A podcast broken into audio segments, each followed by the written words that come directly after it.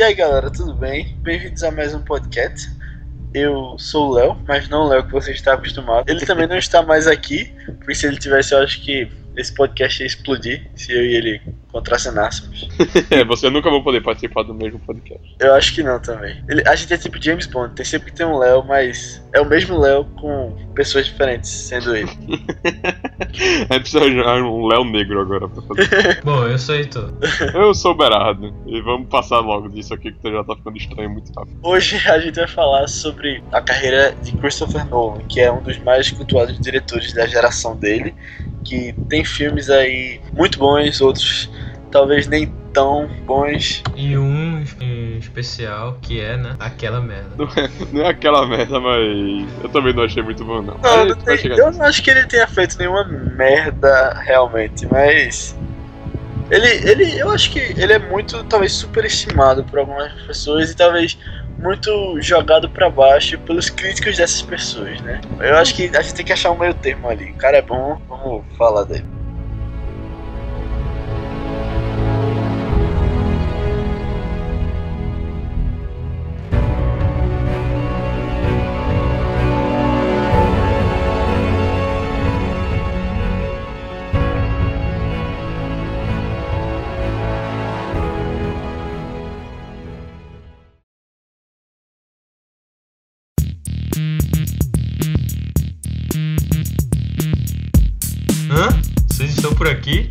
Ah, ah não tinha bem. percebido que vocês estavam aqui, hein? Olha só que coisa, hein? Curioso, não? Então, Miguel, hoje nós dois estamos aqui pra fazer o depois dos créditos do podcast passado, né?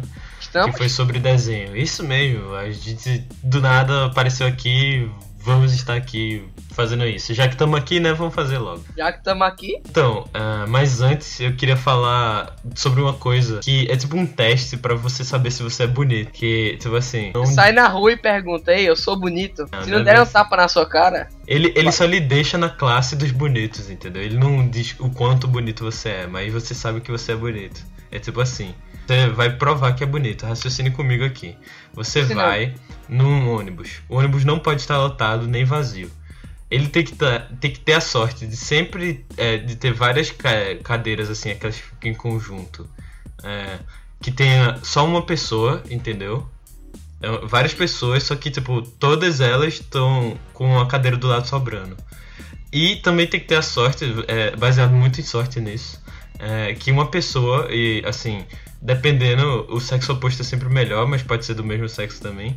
É... Depende da sua sexualidade. Não, não, mas nem isso. Tipo, depende é, do sexo oposto, ele vai dizer que você é mais bonito. Agora, se for do mesmo sexo, também é, tipo, prova. Mas essa pessoa que entrou agora tem que ser bonita também. Você tem que olhar para ela e dizer que é bonita. Se ela olhar, estiver entrando assim, ficar olhando e sentar do seu lado, é porque você é bonito. Porque ela prefere ficar é, junto de você do que das outras pessoas, entendeu? Que são feias. Bom, é, e tu, tu percebeu isso durante suas idas e vindas? Sim, eu percebi isso hoje, pra ser mais exato. Perce percebeste que tá bonito ou que não é bonito? Não, percebi que eu sou bonito. Que a menina... ah. E olha só, ainda mais. eu tenho um nível a mais ainda, porque eu tava na primeira cadeira, saca? Assim, na primeira fileira. E que é a pia mais escrota. É, todo mundo sempre dá aquela olhada, vai indo pro fundinho ali, fica pelo meio, pelo fundo, mas ela, tipo, olhou assim e viu que tava mal, aí viu um cara bonito ali e sentou do lado. Olha aí, ó. Testem aí, hein? Faz todo sentido biológico. Agora, voltando para os desenhos, né? É, o meu amigo, meu grande amigo Fabrício, nos recomendou aqui o que a gente deveria falar, o que a gente esqueceu de falar, que ele lembrou. E se você que está escutando aí lembrar, é, pode deixar também nos comentários, sei lá, se você quiser comentar. Lembrar dos bordões do Phineas e Ferb, esse, é. esse desenho que é tão adorado por tanto, mas nem é tão boa assim. Sim, é, foi uma das coisas que ele lembrou pra gente, que foi os bordões do Phineas e Ferb. Foi o. aquele. Ferb, o que vamos fazer hoje? E o. Ué, cadê o Perry? E também, da, é, às vezes, quando tipo, eles construem uma montanha russa lá, eles têm que, sei lá, comprar coisas, tá ligado? É, é falar com o fornecedor de, de peças industriais. É. Ei, vocês não são jovens demais para estar tá fazendo isso? É, somos, pior que somos. Aí o cara, ah, é muito bom ver jovens interessados em engenharia. Cara, mas cidade só tem todo mundo maluco. Caraca, é mesmo. Só não é maluco e o Candace. Candace é, é Monty Python, tá ligado? Só tem Candace de não maluca lá. Olha que louco, velho. Phineas e Ferb é muito mais profundo do que eu achava. É, olha aí, ó. Tem até referência muito Python, cara. Tem referência a muito Python. Outra coisa que a gente esqueceu, e dessa vez a gente esqueceu, a gente não esqueceu, a gente errou, foram os nomes do, do melhor amigo dos nossos padrinhos, padrinhos mágicos. Não, não é o melhor amigo do Padrinho Mágico, né? O melhor amigo do Timmy Turner. Que não eram Chester e Shed. Eram Chester e JP. JP? A J, caralho. O cara já vai errar de novo. Chester e a J, Heitor. Não Shed. Isso aí, Shed, Shed. Fui pior que fui eu que falei Shed. A gente também esqueceu de falar é, do Ben 10, que teve um filme, um live action do Ben 10. Eu não sei se só teve um, mas eu lembro que na época que eu ainda assistia só teve um. É, que Heitor, foi Heitor, Heitor, Heitor, dá pra falar mais alto porque Léo tem idade, ele não vai conseguir escutar o podcast e ficar falando baixo assim. Caramba, eu gostava demais, velho. É, eu acho que. Não, quando eu- 10 quando eu assisti, eu gostava. Tá. não gostava. Eu não gostei tá- também, eu só achava escroto os heróis lá, ficaram muito Ah, tu escrotos. assistiu 348 vezes esse filme, Heitor. Caraca, eu acho que não, velho. Foi umas Foi- 5 vezes. Nossa, eu, pô, cinco vezes já é bastante pra assistir um filme Uhum. merda. filme não vejam. Sério, não vejam. é um filme merda. Assim, a gente esqueceu também do, do maravilhoso. Do, do- da origem do, do marav da maravilhosa patrulha do bairro. Que. Por que, que eles tinham uma base na Terra? Eles tinham base na Terra, aí teve uma guerra com os adultos contra as crianças, pra variar. Uma guerra milenar. Uma guerra milenar, uma guerra que nunca será esquecida, morte de milhões. E quando os adultos estavam vencendo, eles tiveram que ir pra Lua. E lá eles fizeram uma base e fizeram tipo um, um mini quartel general que só os principais estavam no, naquela árvore. Que é super discreto. Discretíssimo. Discre Deus. descrição é o meu nome. Sete crianças que ninguém tem pai, não tem pai. Sete? São cinco, cara. Eram cinco? É. Não, milhões. Ah, sim. Não, mas naquela base ali eram cinco só. Na base tinham cinco crianças que não tinham pai, saiu com, com as roupas maior da rua porque era tudo mendigo. Todo mundo sabe. É mesmo. É a história de mendigos, velho, na moral. É. É, e sem, sem esquecer de falar que os vilões do. sem ser do backstory, né? Do, do. da KND eram os adolescentes e o pai, que eram os vilões da série mesmo. Do enredo atual, não do backstory. Porque o do backstory era tipo todos os, todos os adultos. Mas o do enredo mesmo era os adolescentes, que era tipo. Uma, uns caras muito escroto lá, que era tipo uns mauricinhos, e o pai, que era tipo um diabão lá. Os, os adolescentes eram tipo. Não eram tipo vilões, não, né? Eles eram mais tipo. É, sub. Capangas. Não, os cap, não os capitães, mas tipo os membros mais antigos, né? Ah, pode ser. Vai ver, né? Vai ver no Eu próximo. lembro, vai ser ver, a gente errou também corrigido. agora. É. tá bom, tá bom. E sem esquecer, uh, pode, pode canal ou podcast no YouTube aí embaixo. Pode channel, pode channel. Pode channel também. E, eu- uh, e lembrem-se que quinta-feira tem mais. Então voltem próxima quinta-feira. Valeu. Mas queria deixar claro que o Tiamat é um dragão oriental, porque a gente ficou nessa dúvida. Ele era um híbrido, não é? É, não é. Não é, Léo. Não é. pra escutar. Tá bom. Quinta-feira Tá tem mais. E outra coisa que a gente esqueceu de falar também foi sobre alguns desenhos que ficavam ali no meio, tá ligado? Ficaram no meio da era. Porque vamos fazer assim: teve a, é, a era antiga, que era tipo, tinha desenhos como Dudu e Edu, Scooby-Doo ali, era na transição da pré-história, que era Flin- Flintstones e Jetsons, que era pré-história, foi. Chegou em Scooby-Doo que ia a transição pra era antiga, que foi onde teve a época de ouro, que teve a vaca e o frango, que a gente esqueceu de falar também. Eu não esqueci, acho que a gente comentou, não. A gente pode ter comentado, mas a gente também não falou muito do Dexter também, né?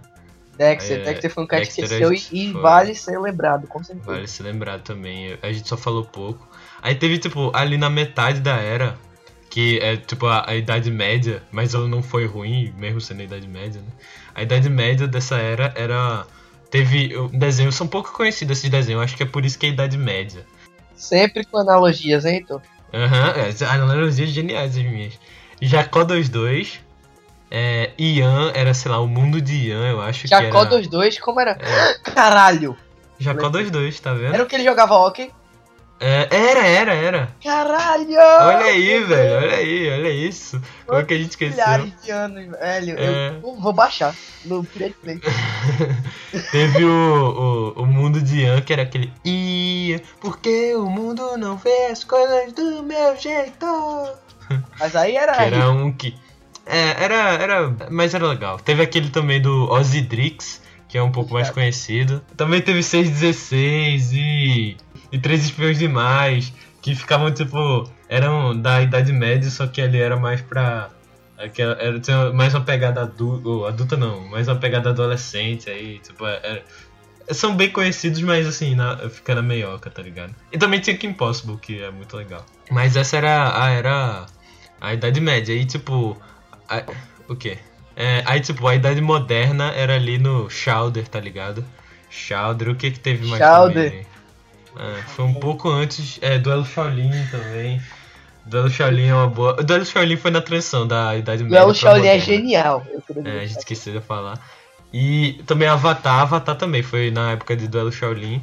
Avatar, Avatar era massa, né, velho? Eu, eu gostava. Todos esses desenhos de transição. É transição, isso eu nem peguei a É, época. é, é a transição, é tipo, Essa tava ali na metade, na meioca. E tipo, também, e na a idade contemporânea de hoje, né, que tem o Regular Show e o A Hora da Aventura. Mas é isso aí. E lembre-se também que quinta-feira tem mais. Obrigado. Sempre. Tomara.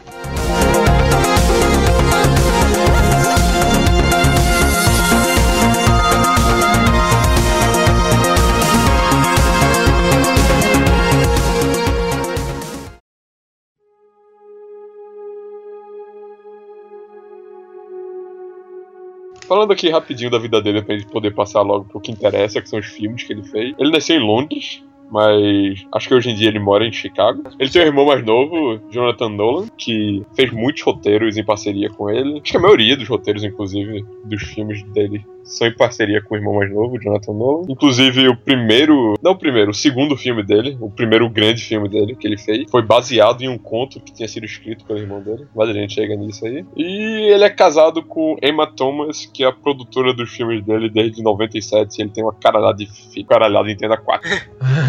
é, Caraca, realmente. É É basicamente tudo que eu tipo tenho Família. Busca-Pé.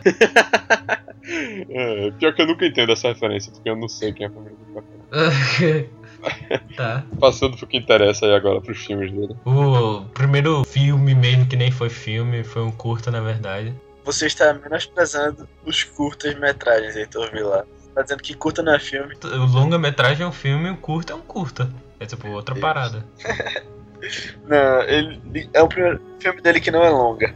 O filme dele que não é longa foi o Doodlebug, que era tipo meio que a caça e o predador e meio que um paradoxo assim, de tipo, um mata o outro, e o outro mata o outro, o outro mata o outro, o outro mata o outro.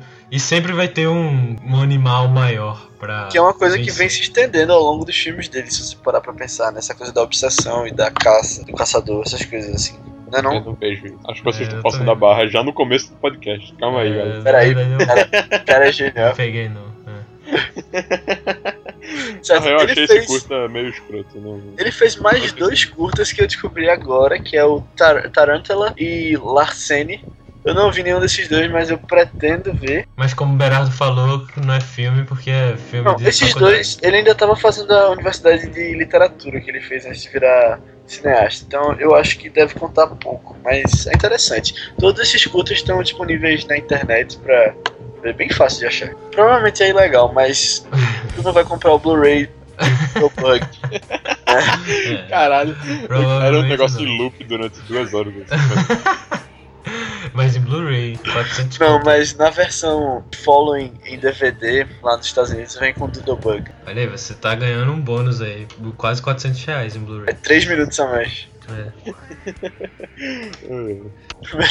Filme de verdade de Christopher Nolan. Primeiro longa É um filme chamado Following, que por muito tempo foi meu filme favorito dele. E eu acho que é um dos meus favoritos até hoje. É preto e branco, né, esse filme. Sim, É, é, preto e branco. Ele é sobre um jovem escritor desempregado que, que tem uma fixação por seguir pessoas na, pelas ruas. E um dia ele, ele tem regras para as pessoas que ele vai seguir. Ele simplesmente segue só pra ver onde as pessoas vão ah, chegar. É Pra basicamente aquilo conhecer que, as histórias dele, tentar deduzir as histórias deles. É, basicamente isso. É, é pra, pra que ele consiga ter ideias para os livros dele, porque ele é um escritor. Dado certo momento do filme, ele conhece um cara chamado. Ele começa a seguir um cara chamado Cobb. Olha o nome aí. Esse cara, ele é ladrão, ele é burglar, ele entra na casa dos outros.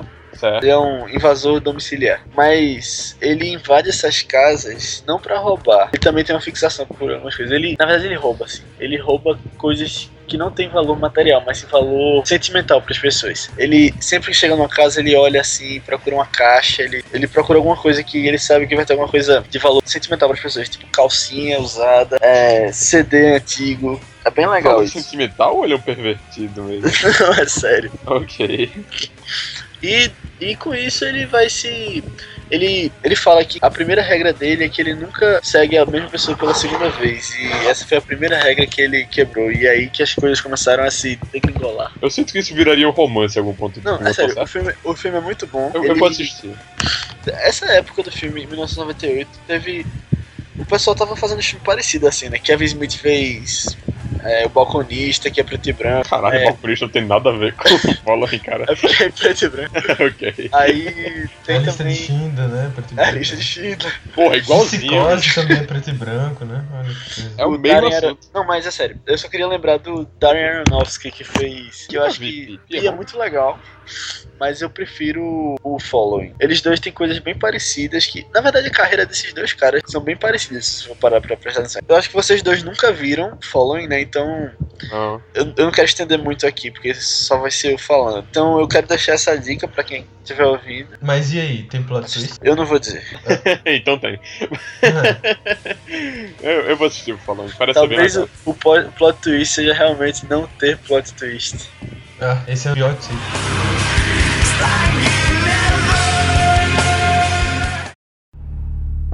So where are you? You're in some motel room. You just you just wake up and you're in in a motel room. There's the key.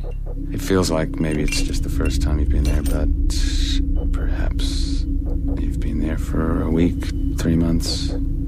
It's it's kind of hard to say. I don't I don't know. It's just an anonymous room.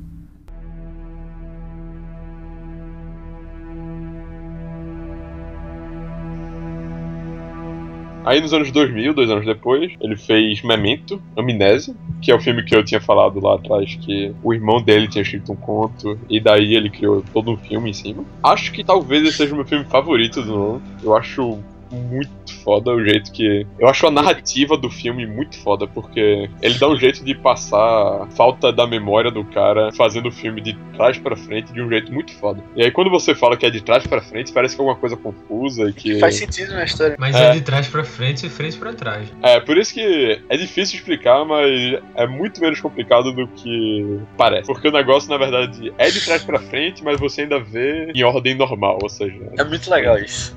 Faz o menor É. sentido, mas é bem fácil de entender quando você assiste. É, o DVD do Amnésia, ele tem um extra que ele coloca o filme na ordem normal. Bosta. Eu não assisti isso, mas eu acho que deve quebrar totalmente a experiência do filme. Eu acho que deve, ter- deve ser interessante assistir isso, mas eu acho que ele quebra totalmente com o que o filme tá se propondo. Mas Eu- deve, deve valer a pena assistir pelo menos uma vez desse jeito. Pode e aí falar, você vê o quão importante é um editor pra um filme, né? Aí que você valoriza o Oscar de edição e essas coisas assim. Sabe que eu acho dessa versão aí de na linha do tempo normal que só ia ser pa- parecendo que tipo tão gravando um retardado, tá ligado, andando na rua. Que ele ia estar tipo indo pra lá, indo pra. Ah, o que, que eu tô fazendo? Ah, eu vim pra lá. Ia ser só isso, tá ligado? Tem um episódio de Seinfeld que é de trás pra frente. Eu lembrei agora, a gente falando desse filme. E outra coisa, ele foi indicado ao seu primeiro Oscar, melhor roteiro original. Que é bem contraditório falar isso, porque no começo do filme, nos créditos, aparece baseado num conto de Jonathan Nolan. Mas aí é tipo, o cara que fez o conto só escreveu. Ele fez tipo um sketchzinho, tá Não, ligado? com certeza. Não, mas, mas eu sei o porquê. eu também, eu sei porque também. Ele não foi publicado. É, tipo, ele foi publicado, ah, sei lá, alguns dias depois do filme ter lançado. É, tudo Não, bem. Porque ele não tinha sido publicado antes, aí não valeu como ser adaptado. O que eu mais gosto do Amnésia é o voice acting das partes que são de pensamento, que são muito boas, e também aquela. Ele dá um. faz um meio que um clima no ar, aquela troca de cena pra o. Do, daquela parte preta e branca pra parte Sim, é normal. massa. com aquele fade out, tá ligado? E ele vai desenvolvendo a história com isso, né? Aham. Muito interessante mesmo isso aí. É muito E, e tem um plot acho- twist massa no final. É. Aí já é tipo o clássico do filme do Nolan, tá ligado? Um- Final, um começo, twist. no caso. Agora só mais uma coisa. Tu tá falando. Não é bem um plot twist, sabe? É meio previsível, porque você sabe que tudo tá errado ali, entendeu? Mais Já ou que ele menos, não tá ligado? nada. Não, eu acho que você vendo do jeito que o filme foi montado, você não espera aquilo. Não, É, eu verdade. acho que do jeito que o filme foi montado, você espera que algo Não, acho esteja que errado. Porque aquele jeito que vocês disseram que no DVD vinha com a ordem reversa, que na verdade é a ordem cronológica certa. Eu assisti isso também quando eu aluguei o DVD da locadora. Caralho, isso faz tempo. Mas. E fica, tipo, bem mais fácil de você perceber o que é que ia acontecer no futuro e até você entender melhor. Não entender melhor, mas pegar mais facilmente o plot twist quando você vê do jeito, entre aspas, errado, que é o jeito que o DVD até te dá a opção, do que quando você assiste o DVD do jeito certo. Quer dizer, o filme. Agora, pera aí, você sabe que não é ordem reversa, né? Tipo, o filme ele não, não tá passando de, de- da frente pra trás, ele tá passando, tipo, dos dois, das duas maneiras que se encontram no meio, né? É, porque é, é difícil de explicar, porque, tipo, ele passa normal, só que ele passa em trechos, tá ligado? Que são de trás pra frente. Vocês sabem que a Pixar tá vacilando, né? Pois é. Eu quero ver Procurando Dory no estilo de Memento. Caraca. Pior que eu realmente nunca vi nenhum filme imitar o estilo do Memento. Que é Eu engraçado, acho- porque é bem foda, tá ligado? Mas É. é. é porque eu acho que ia ficar muito na cara, sabe? É, porque é muito, um negócio muito específico. realmente. Eu não sei nem se foi ele que começou isso, mas. Prova- Pode ter sido, né?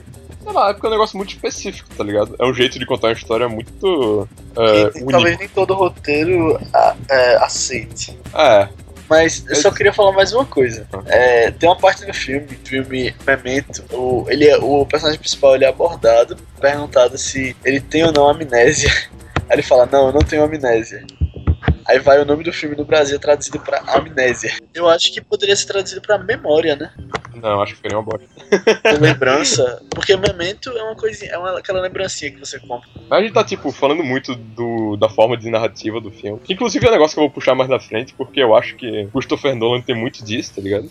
Ele tem uma história que é muito boa, mas aí ele tem uma forma de contar ela que é diferente. Geralmente ele mexe com o tempo da história, a linearidade, assim. Faz ela ficar muito mais interessante que ela realmente é, apesar de ela ainda ser muito boa, tá ligado? Bom, isso se aplica a todos os filmes, menos, né? Já sabe qual é. Não, pô, até no, no último filme dele aí que a gente vai falar depois, ele ainda brinca com a ideia de tempo, tá ligado? É ou se briga. Mas, mas, mas. Mas Quando você filme- coloca boa na frase, aí. É porque eu acho é que porque- depois, de, depois do segundo Batman ele percebeu que. Não, não, Tava não, cansado. Não, não, ele parou de fazer filme.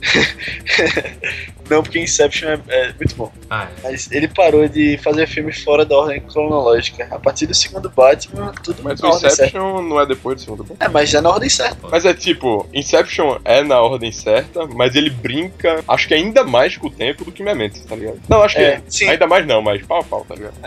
E Batman 3 e Interstellar também, é tudo na ordem certa. Talvez, acho que além desses, só Insônia é na ordem certa também. Porque Interstellar brinca com a ideia de tempo, mas o roteiro dele é muito linear. E Pra acabar aqui a amnésia, já que a gente vai passar pra frente. Vai passar pra frente mesmo, né? Ou pra trás. Antes de passar pra frente de amnésia, ou pra trás, foi, foi. Só pra comentar que a gente falou muito da forma narrativa do filme, como ele brinca com o tempo, mas a história em si também é muito boa. Ela é meio que história sobre vingança e obsessão e como. Que você Os- vê muito nos filmes não.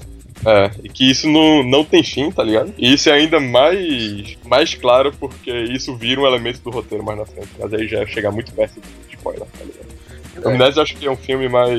Não tão underground quanto Following, tá ligado? Mas Certo. definitivamente não tanta gente viu. Também quanto... não tão bom quanto Following. Ok. Eu gostaria de discutir mesmo não tendo visto Following. Mas. Insônia é um filme que você tem que ver antes de dormir. Porque é chato. É ruim mesmo.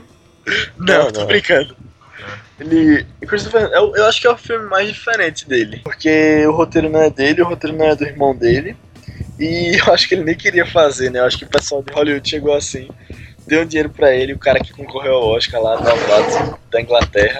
Aí foi, é um filme norueguês que tá, tava tendo um remake chamado Christopher Nolan. Mas o filme não é ruim, não. Ele. Não, cara, é bom. Não, o filme é bom, ele tem Al Pacino, tem Rob, Robin Williams, Deus o tenha, tem a menina lá, Hilary Swank, eu acho. O filme é sobre um, um policial do FBI que vai com seu parceiro pra, pra o Alasca, eles vão investigar a morte de uma menina. No maior estilo Twin Peaks, ele chega lá na cidadezinha do Alasca. E eu posso dar spoiler, né? Eu acho que é bom que eu dê Twin spoiler. Peaks não, pelo amor de Deus. Não. então, então, tu quer saber quem matou Laura Palmer? Não, Léo. Então, por que tu tá vendo Twin Peaks? que pândego. Foi pela primeira vez, mas foi em off, infelizmente. Enfim, aí ele chega lá e. Eu não vou dizer o que acontece, mas acontece alguma coisa que traumatiza o personagem de Alpatino e com isso ele não consegue dormir por causa dessa coisa que ele que ele fez e tá tentando encobrir. Só que o tem um personagem vivido por Robin Williams que tá bom nesse filme, tá bom mesmo. Tá. Ele ele sabe o que Alpatino fez e fica atormentando ele. E é bem legal, é um drama psicológico massa ali, um suspense. É, ele tem um pouco dessa coisa da ambição que Nolan faz no filme dele, mas é muito diferente.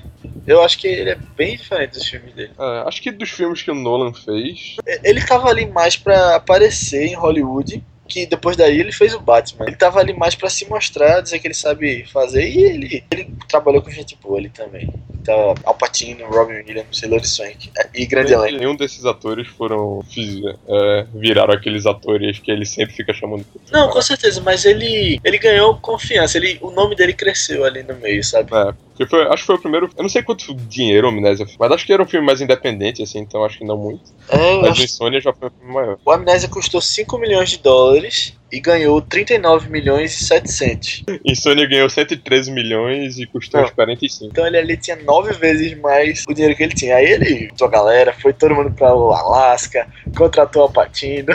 Insônia foi a primeira parceria de Nolan com a Warner Bros. que veio fazer a maioria dos filmes dele depois disso. Acho que todos, talvez menos a Interstellar.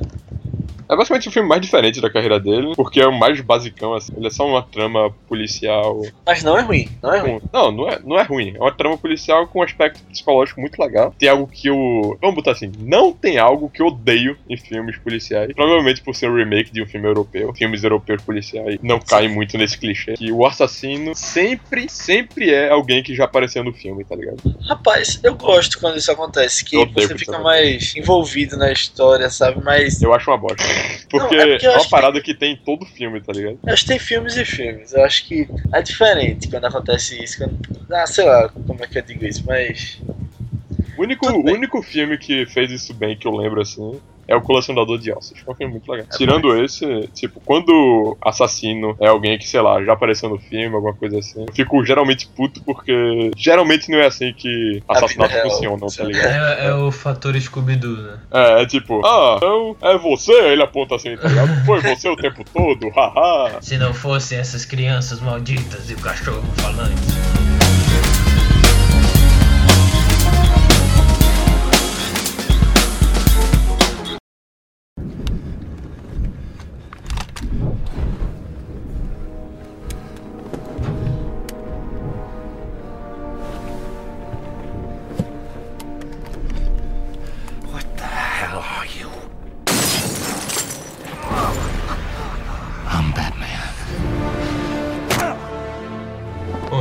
2005, Christopher Nolan encontrou o amor da vida dele e até hoje, até a data de dois- 2014, continua com ele, que foi Michael Caine, né?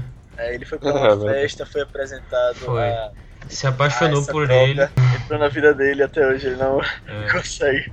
A abstinência, Michael Caine, Ah, entra acho pelas Tu narinas. e- falou, ele participou de todos os filmes desde Batman Begins, é impressionante. todos os filmes. Eu acho que Caralho. vocês não pegaram a piada da cocaína, né? É, não, Peguei. pegou, Só que eu tava tão. Eu tava procurando aqui ficou os filmes que ele fez. Eu, caralho, ele participou de todos, eu acabei perdendo.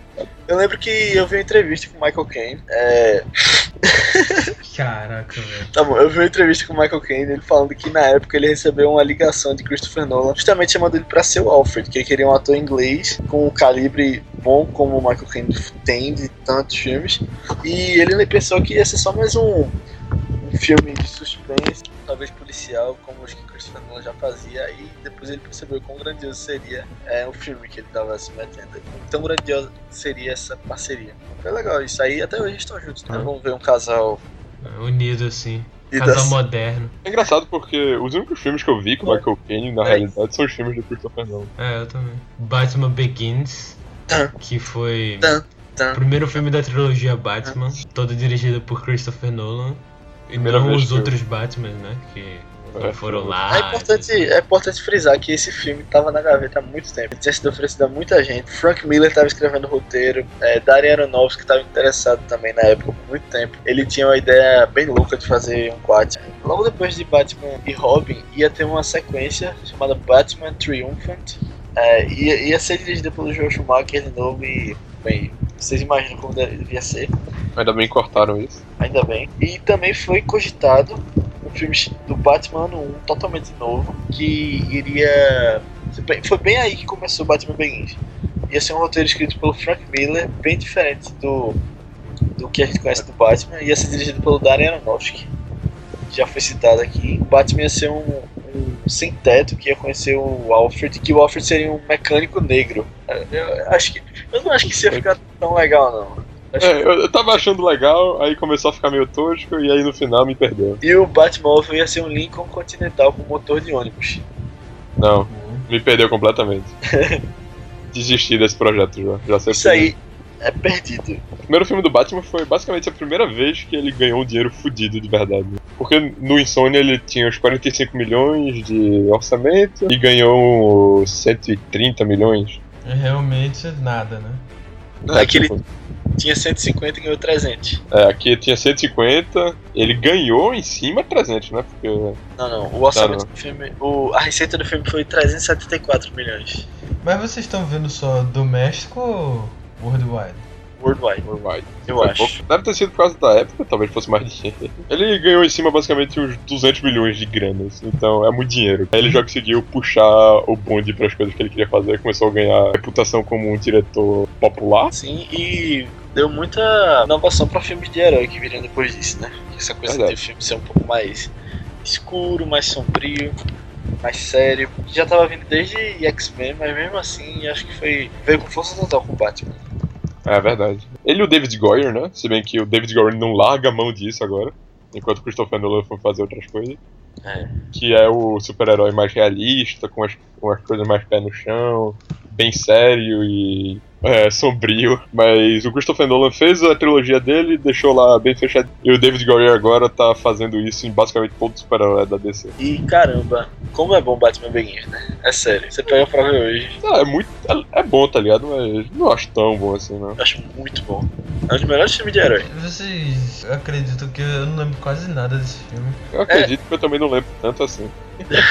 Eu, eu nem, nem lembrava que o Scarecrow tava nesse filme. Sério, velho? É o É. vilão principal.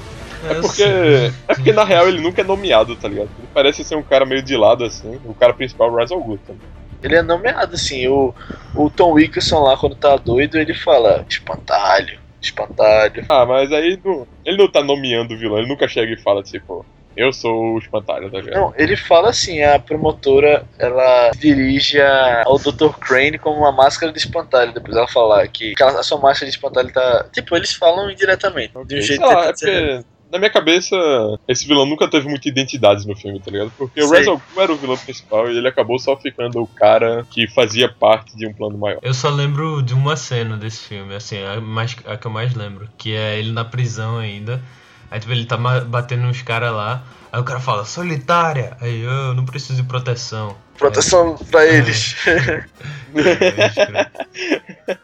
a É cena que eu mais lembro desse filme é do ioiô do gordo lá, quando ele tá. É, eu do- do gordo. é quando ele tá torturando, entre aspas, o cara pro cara falar pra ele o que ele sabe. Aí ele pega um policial gordão lá e começa a jogar ele do prédio e puxa ele de volta. É, isso se eu não me engano é de um quadrinho, só não sei qual. Tem uma coisa Então. parecida. É capaz de ser do ano 1, porque eles fizeram muita coisa do ano 1.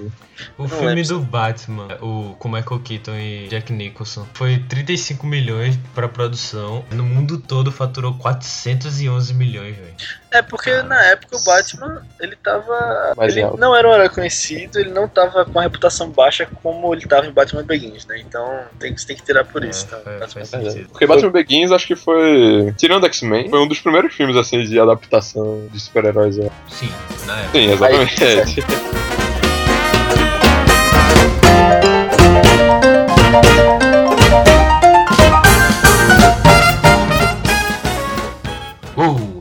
beleza, galera.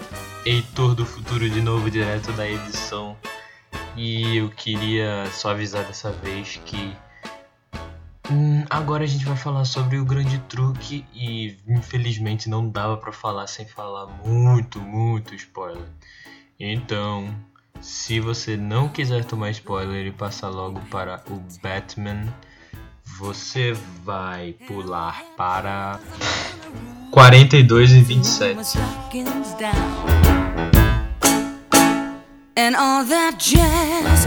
Start the car, I know a whoopee spot where the gin is cold, but the piano's hot. It's just a noisy hall where there's a nightly brawl and all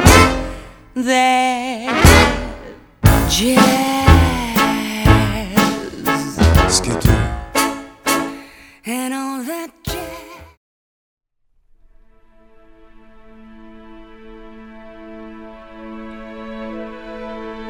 O dinheiro que ele ganhou nesse Batman, ele chamou os seus atores principais e foi fazer a continuação. Que se passava na era vitoriana, era uma história de dois, dois mágicos. Continuação direta, inclusive. E, e esse também tem plot twist, hein, no fim.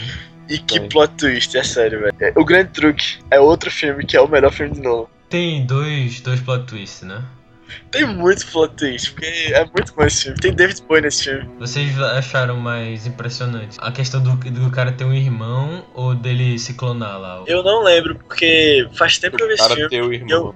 E eu fui ver, eu fui ver recentemente de novo, mas sabendo dos spoilers. Mas mesmo assim, é genial esse filme. Ele. Ah, tu já esse viu uma Também. então tu sabe. É, mas eu não lembro o que aconteceu da primeira vez que eu vi. Eu acho uma coisa muito foda desse filme é que, tá ligado, o Hugh Jack? Ele. O negócio muito foda é que eu acho que ele fala que ele não sabe se ele vai morrer ou viver, tá ligado? Toda vez que ele faz o show de mágica dele. Mas eu acho que toda vez ele é o cara que morre, tá ligado? E o cara que sai é o clone dele. E isso é muito foda porque faz dois paralelos muito fodas, tá ligado? Um que é a mulher dele que morreu afogada e toda vez ele morria afogado toda noite. E outro é que. aquele negócio de tipo, ele ficar embaixo do palco e nunca conseguir ver. Agora eu tenho. Receber a saudação do Eu público. tenho uma coisa pra falar disso aí. Agora, essa coisa que tu falou dele morrer afogado e a esposa dele morrer afogada, ele faz um paralelo também com o Christian Bale, que a esposa dele, ela morre com uma corda no pescoço. E ele morre do mesmo jeito também. É verdade. Mas eu achei previsível. Tem uma hora que você já matava essa charada de, dele estar se clonando, tá ligado? É porque não é bem uma charada, ele realmente só apresenta o negócio e você fica meio espantado porque parece fora do mundo, tá ligado? O outro foi muito mais impressionante. Isso é mais plot twist mesmo. é. Mais crível.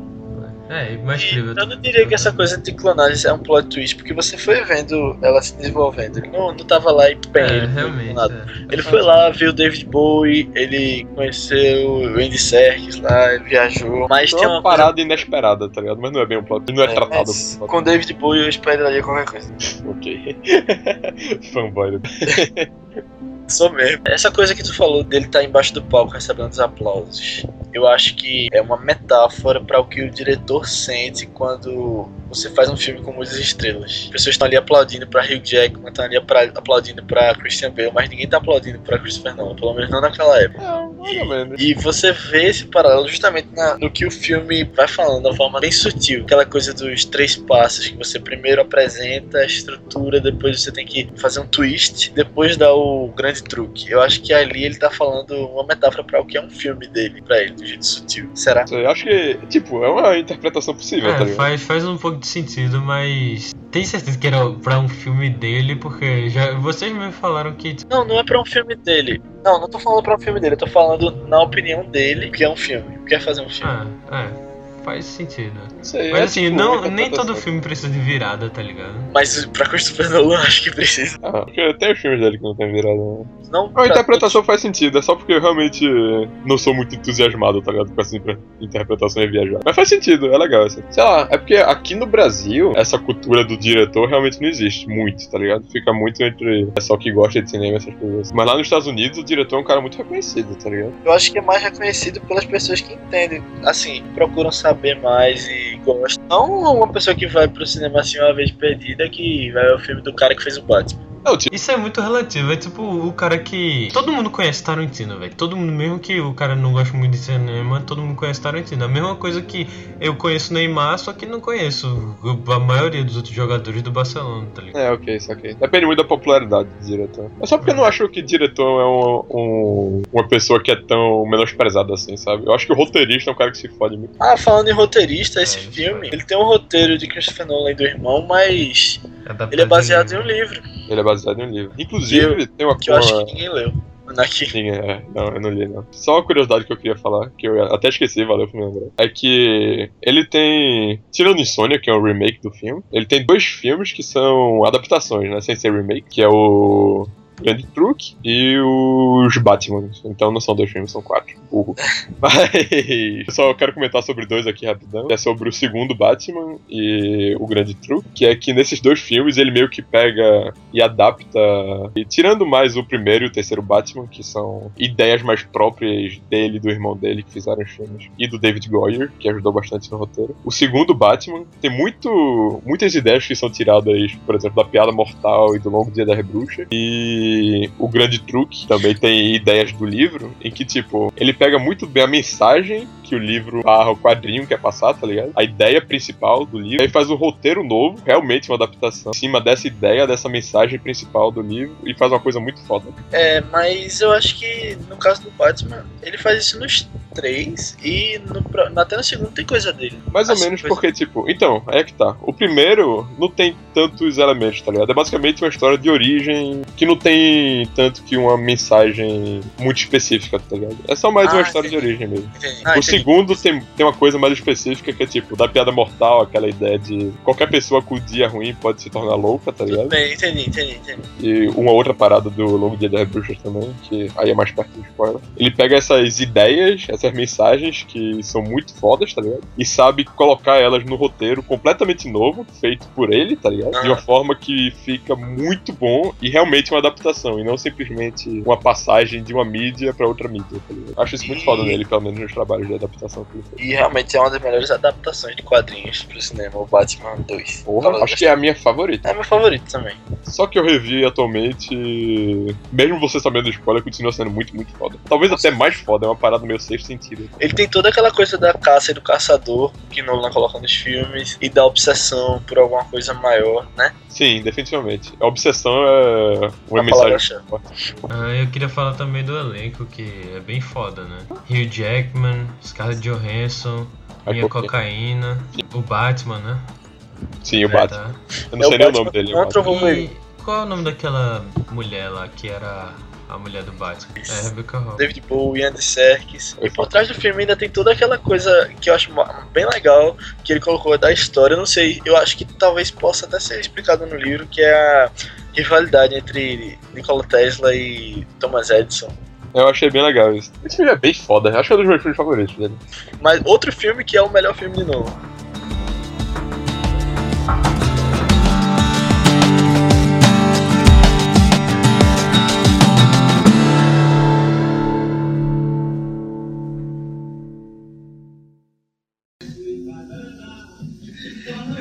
Sabe o que é isso aqui, minha filha? Isso aqui é pra amanhecer pinto, isso aqui cai pinto.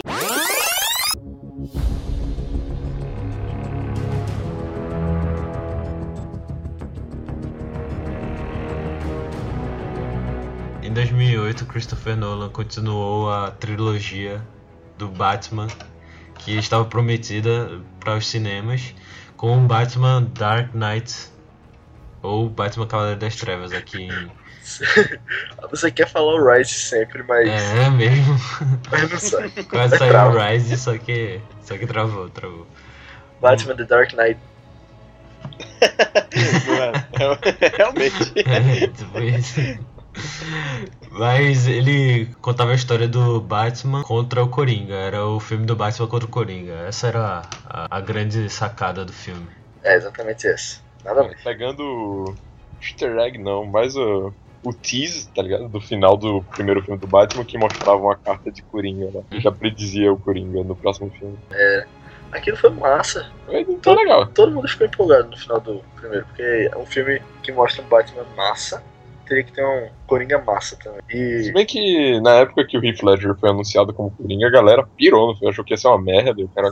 mas todo mundo tava errado ainda bem. Ainda bem que eu não andava na internet nessa época. Eu era criança. É, era muito criança. ainda. Bicho, eu lembro que a revista 7, um pouquinho depois de. Quer dizer, foi depois do Batman Begins, quando anunciaram que ia ter continuação. É, eu lembro que eles estavam na revista 7 falando dos possíveis títulos para pra continuação de Batman. Aí eu lembro até hoje que os títulos postos era Batman The Dark Knight, que eu acho que já tava rolando, que seria assim. Ou, ou não era esse, eu tô esquecido. É, tinha um outro que não tinha nada a ver. Mas tinha Batman Strikes e Batman Attacks. Nome merda, sabe? Mas se você ver no- nos outros filmes do Batman também eram os nomes merdas, tá ligado? Tipo Batman Returns. E Batman e Robin. Não, mas Batman Returns é massa. Sim, mas o nome é. caído, né? Mas é porque ele retorna. Ah, Ah, então é isso. Ah, tá. ah, tá, agora eu entendi. Tu queria que fosse o quê? O espetacular Batman, a ameaça de pinguim. Caralho, ia ser muito foda. Se no final a mulher gato morresse, seria irado. A DC faz filme bom. Ih, da polêmica. Oh. Ele não vai poder se retratar, não, vai ficar isso. É, é.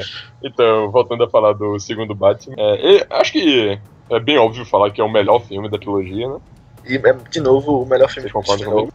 É, eu concordo, velho. É muito bom esse filme. É um dos três melhores da trilogia. É, realmente. Mas. Não, mas sério, é, é o melhor. É o melhor filme de quadrinhos, na minha opinião. Mas eu acho que as pessoas que reclamaram tiveram uma das maiores boas decepções. Um Pô, surpresa. Dos uma decepção reversa. É uma, Você acha uma que a parada surpresa. vai ser uma merda? e é aí muito bom. É foda. Porque Ou Heath Ledger, surpresa, né? ele foi o primeiro ator de quadrinhos, a, de um filme de quadrinhos, a ganhar o Oscar. Ele ganhou o Globo de Ouro. Bem, ele tava Um filme de quadrinhos, né? Um filme de quadrinhos, é. E ele tava concorrendo. Ele é um dos únicos que ganhou o póstumo também.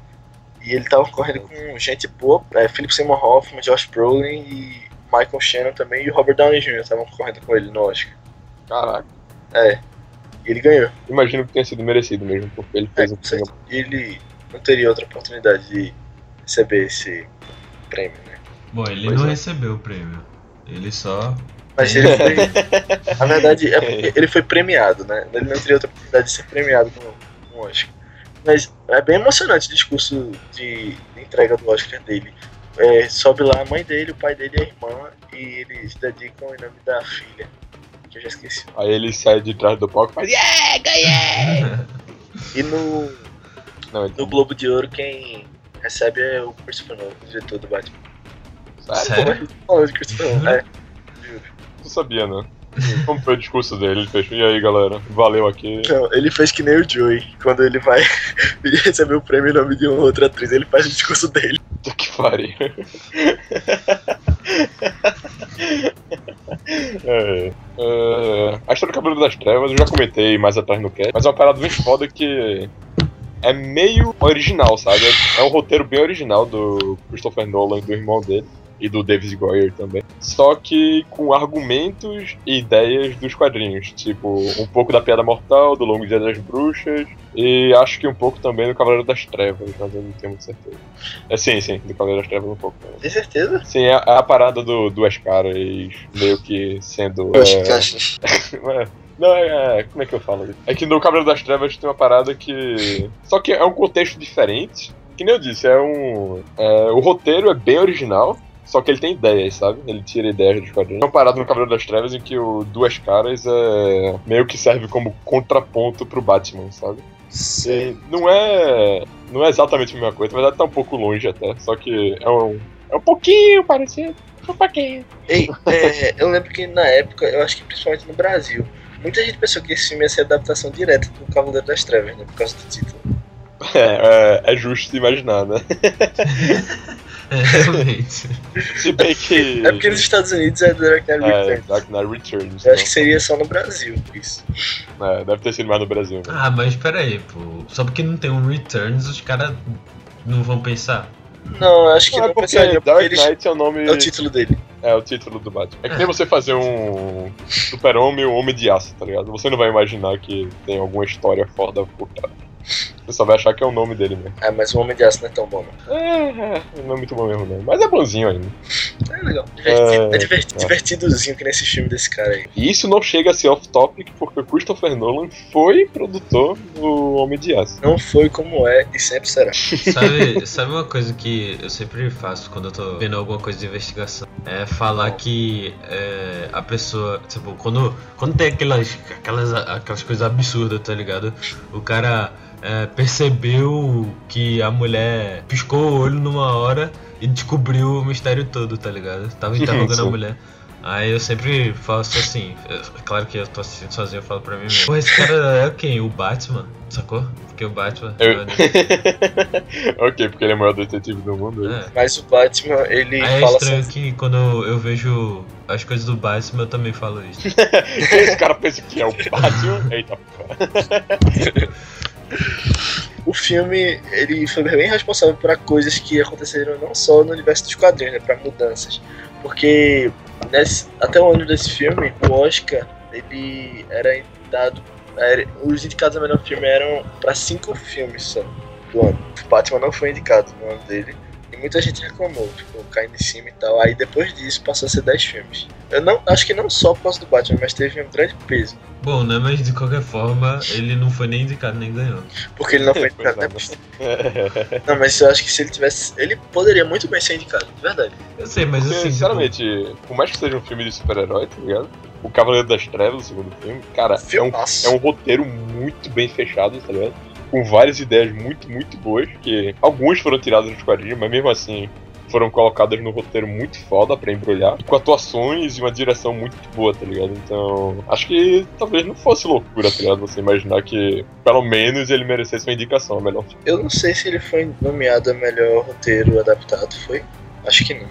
Não sei porque não é adaptado, tá ligado? Ele só tira algumas ideias, mas. Não, mas eu acho que é cons- considerado. eu acho que é considerado adaptado, porque o personagem. Mesmo, mesmo se não fosse um filme de quadrinhos, por ser uma continuação, já tinha que ser adaptado, porque. é, porque os personagens já estão pré-estabelecidos e tudo mais.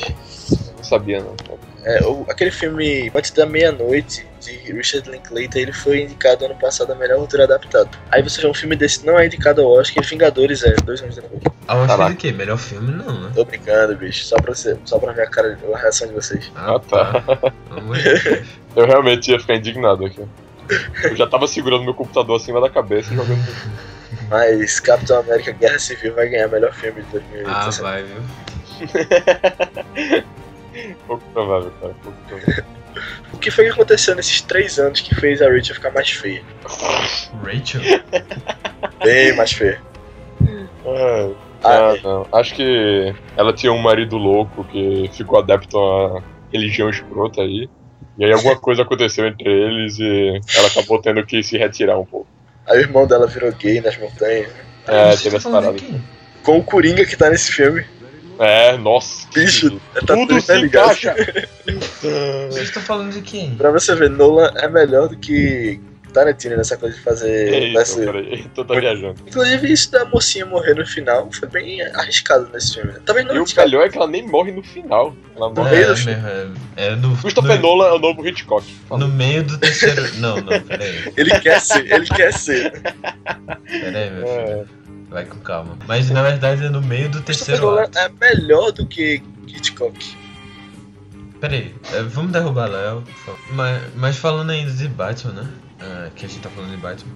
É, nesses. Tem três filmes que a trilha sonora é mais expressiva. Que é esse Batman, o A Origem e o Interstellar, né? E tipo, é, realmente a trilha sonora é bem. bem foda nesse filme. Só que.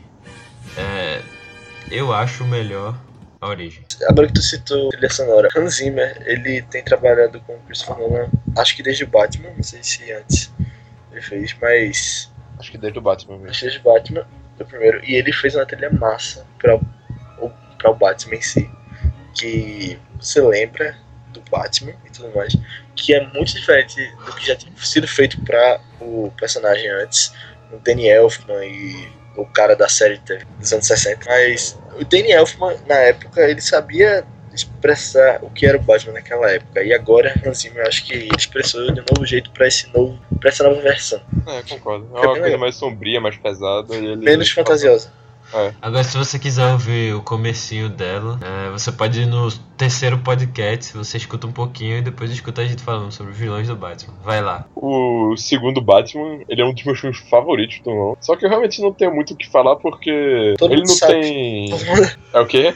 Porque todo mundo já sabe tudo. É, um porque todo mundo já viu e todo mundo adora esse filme. E dois porque, tipo, ele não brinca com a narrativa como ele geralmente faz, tá ligado? É, o filme é bem linear. é o primeiro filme dele, fora Insônia, que é linear. É, o Batman Begins, cara. Eu Não, não, Batman. Batman Begins não é linear. É, só porque tem uns flashbacks, mas ainda assim não é tanto. Tinha gente que na época falava que viu o filme nove vezes no cinema, 12 vezes. Eu acho que em parte talvez tenha sido porque Heath Ledger morreu, mas eu não daria todo o sucesso só por isso não. Acho que se ele tivesse vivo ia ter sido um grande sucesso também. É, Talvez ele não ganhasse o Oscar. é talvez. Mas. É, mas eu ainda acho que ele ficaria colocado pra sempre na cultura pop, assim. E ainda acho que o filme seria adorado por quase todo mundo, sabe? É. Acho que só ajudou a dar aquele boost no marketing e fazer as pessoas lembrarem. Vai ver, ou ele forjou, ou ele se matou por, por acaso, pra, pra, pra poder entrar na história. Porque todo mundo fica melhor quando morre. É, é verdade. Isso é muito Frank Underwood, pô, você fazer uma coisa assim. Muito Kevin Spacey. Não, muito Ah, House of Cards. Tem que mudar o spoiler House of Cards, eu te Kiko das chamadas. Mas tu já sabe o final. Não, caralho. Tu quer saber o final? Não! então porque tu vai ver House of Cards. Vamos passar pra orelha.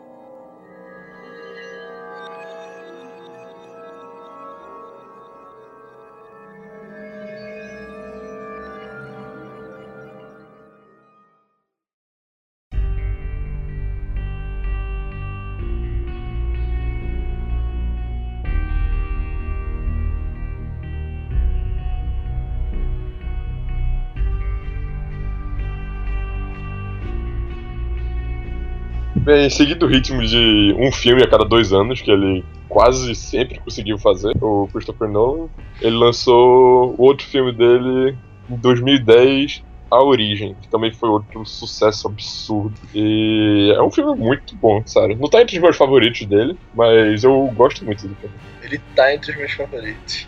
É, é legal demais esse filme. Eu lembro que na época também ninguém sabia sobre o que se tratava, ele tentou esconder ao máximo. Os trailers também não mostravam nada e é uma experiência legal quando você vê sem saber nada o assim, que não sempre preza. Meu Deus. A Origem, pra mim, é o melhor filme do Christopher Nolan. Quer dizer, eu não sei se é ou a. Origem ou Amnésia, porque Amnésia realmente é muito foda. Mas por Mas muito é. tempo foi o meu preferido, porque a Amnésia eu vi há pouco tempo, sei lá, uma semana. Duas. O que eu achei mais foda do filme é dele criar um meio que um universo, aquela maneira de entrar no sonho e tal, e ter os arquitetos que fazem as paradas, ter aquele time de invasores de sonho. E também o plot twist que tem no final, porque sempre é bom ter o plot twist. Né? Imagina é, um jogo de videogame, Inception, com um jogo de mundo aberto, que você cria o seu personagem, joga online e que a mente de cada um dos NPCs e dos outros jogadores são mundos abertos. Pô, ia Deu ser caralho. massa. velho. Deu a porra. Bicho, eu imaginei esse negócio há muito tempo. Eu ainda quero que isso seja desenvolvido um dia. Daqui a uns 30 anos, quem sabe. Mas sabe o que seria legal também? Se fosse um Inception da Telltale, hein? Ah, porra. Todo, todo mundo que já fez alguma coisa legal devia dar os direitos pra Telltale fazer É, um caraca, deveria mesmo, velho. Caramba, que, que ideia genial, liberada, velho. Jogo de amnésia da Telltale. Olha aí, olha aí. Caraca, ia ser genial, imagina. e Você acredita nele, dá um soco nele, ir embora, ir com ele. Isso aí, velho. E, e- e sempre voltava pro episódio passado. E suas decisões, do, o que você tem no futuro, aconteceria no passado, É, sabe? é. Ia mexer com a narrativa linear do tempo. Enfim, Caraca, ia ser genial, velho. Inception concorreu a oito Oscars e foi o primeiro Caralho, de sabe? Christopher Nolan. Foi. Ele concorreu a oito e ganhou quatro. Foi o primeiro de Christopher Nolan a ser indicado a melhor filme. Ele não foi indicado a melhor diretor. Ele nunca foi indicado a melhor diretor. É, porque eu sei por quê, porque ele é meio babaca. Aí Hollywood não gosta dele. Tá ligado? Parada de. Tipo, todo mundo fica. É, ah, os filmes dele são bons, mas ele é meio escrotinho, então não bota É, nada. ele- ele é meio escroto mesmo, mas sei lá. Eu acho que ele deve ser um cara interessante de se conversar. Eu acho que eu iria pra uma festa. Né? Depois eu te passo o número dele. É, eu seria educado com ele se eu visse ele na. Ok, né? Tu não chega lá, pô, então está uma merda e jogar um ovo nele. Eu, eu andaria com ele no recreio. Aí se alguém fosse dar um cuecão nele, tu dá um socão na cara do cara. Eu botava o cara na lixeira. Mas não, ele é o tipo de cara que você sabe que é meio babaca, mas é legal. E se ele é meio babaca, você fala com ele. "Ô, cara, tu tá sendo meio babaca, tu é um cara tão legal. Ele é mais babaca ainda. Mas tu não perdoa ele. Aí ele vai ser mais babaca dizendo que você não entendeu os argumentos dele. Mas assim, ó, É. Ele parece exatamente esse tipo de pessoa. É bem cheio. É, Enfim, é, é. ele. Sinceramente, tipo, de todos os filmes do Christopher Nolan, provavelmente a origem é o que ele mais mereceria ganhar, ou pelo menos uma indicação ao melhor diretor, porque Que- todo o trabalho que É. ele fez pra criar um mundo Eu- dos Eu, sonhos e dizer, algo eu onírico. achava que ele tinha concorrido ao melhor diretor, mas não é uma pena, porque ele mereceria por esse filme. Deixa eu ver É quem, porque- quem ganhou esse Oscar Melhor diretor? desse ano. Sim, e ele foi indicado pela segunda vez a melhor roteiro. Quem ganhou o Oscar de melhor diretor nesse ano e melhor filme foi Tom Hooper pelo O Discurso do Rei. Eu não gosto muito desse filme. Eu Eu acho gosto do. Discurso do Rei, mas. sei lá. É o típico filme que tá ali pra vencer Oscar. É, cara, eu odeio tipo o filme que tá ali pra vencer. Por isso que eu posso não ter gostado muito do discurso dele. Eu gosto do Discurso do Rei, mas vamos voltar pra origem. É basicamente um grupo de pessoas que se reúnem pra. Não, antes deixa eu só dar um- uma ideia do que é o mundo de origem. É um lugar onde algumas pessoas têm a capacidade pra, na mente de alguns alvos Na mente não, no sonho. O sonho é na É, mente. ok. Sim, Aí- mas assim, mais especificamente sonho. Ele não pode controlar a mente do cara, pô. Ele pode É, controlar- ele só pode, tipo. Ele pode encontrar informações dentro da mente da pessoa através dos sonhos dela. É criado todo mundo em torno disso. E basicamente a origem é a ideia em que você, em vez de tirar a informação de dentro da mente, dos sonhos da pessoa, eles querem implantar uma ideia dentro dela por alguns motivos que. Não é um spoiler tão pesado do filme, mas não vou falar. Não, o E personagem isso- principal, que é o Cobb, que pela segunda vez esse nome é citado na carreira de Christopher Nolan. É, a primeira foi o ladrão do Following. Esse Cobb, ele já tinha feito essa, isso de inserir um- uma ideia na cabeça de alguém que não que levou a consequências na sua vida pessoal. E por essas consequências, ele precisa do trabalho do Inception, precisa desse trabalho para resolver as questões pessoais dele. É, o título Origem no Brasil é dado porque essa Inception teria que ser feita na origem dos pensamentos do subconsciente da pessoa. Eu ainda acho o título em inglês melhor porque faz muito mais sentido É, a ideia principal do filme, tá ligado? Eu também acho. Mas se você for parar pra pensar, é, eu acho que Inception, em inglês, pode significar o começo também, meio assim. É, é, é, é uma tradução correta, É, mas não from its. Inception, sabe? É, ele É. muda, se você parar pra pensar. Mas não tanto, se você parar pra pensar por um outro não. Enfim, eu não acho que esse é o mérito da discussão aqui. Mas o mais legal é o, a equipe de. É meio que uma equipe de heist, tá ligado? De, de sonhos. Vão lá nos sonhos e vão. Tipo, tem o, o arquiteto, tem o Edith Piaf, que vai botar Edith Piaf pra tocar. ok. Onde Gretian, onde Gretian. Caraca, mas Ah, é muito isso massa é esse filme, velho. Tipo, eu acho que o, o climão dele que é o mais legal, tá ligado? Eu acho que foi o filme com o maior hype de, de Christopher Nolan. assim. Sim. Da- Não, pelo menos de- até o Batman 3 e antes de Interstellar também. Mas eu acho que ali, eu acho que pra mim foi um hype do caramba na hora que eu vi esse filme. Sim, porque todo mundo queria saber o que é que o cara que fez o Cavaleiro das Trevas, tá ligado? Que era um dos filmes mais comentados e adorados pela galera, ia fazer em seguida num projeto só dele. Sim, eu não, eu não vi no cinema esse filme, mas eu vi no Blu-ray e eu acho que no primeiro mês que eu tinha esse filme em casa, eu vi umas oito vezes esse filme. Caramba, eu tô até com vontade de ver de novo. velho. Também tô com muita vontade de ver de novo. Agora eu também tô com vontade de ver de novo. Na minha cabeça, Inception não parecia ser tão bom, porque o que fica muito na sua cabeça a utilização do tempo no filme, tá ligado? É a- Porque. A cena mais lenta de queda já É. na história. Porque ele usa camadas de tempo, ele vai brincando com o tempo e tem várias formas de narrativa diferentes no filme. E aí, eventualmente, vai ficando um pouco confuso e você acaba perdendo um pouco da história e dos personagens. Eu acho que não. Eu acho que. Eu acho que se você prestar atenção bem, você consegue entender. Tipo, essa parte dos personagens da história. Porque Não, é aí que é ele é legal. Ele tem umas lutas legais, ele tem um roteiro legal, ele. Sei lá, a trilha sonora vai intensificando ao longo que você vai imergindo no filme. É, tanto que muita gente falou na época que não tinha entendido, mas eu entendi de boa da primeira vez. Tanto que eu só repetia porque eu gostava mesmo, sabe? Eu acho que Aham. muita gente era assim também. Quer saber, a origem é melhor que a amnésia mesmo. Foi mal. Eu não ia dizer isso, mas eu vou dizer que A Origem também é o melhor filme de Christopher Nolan. Também.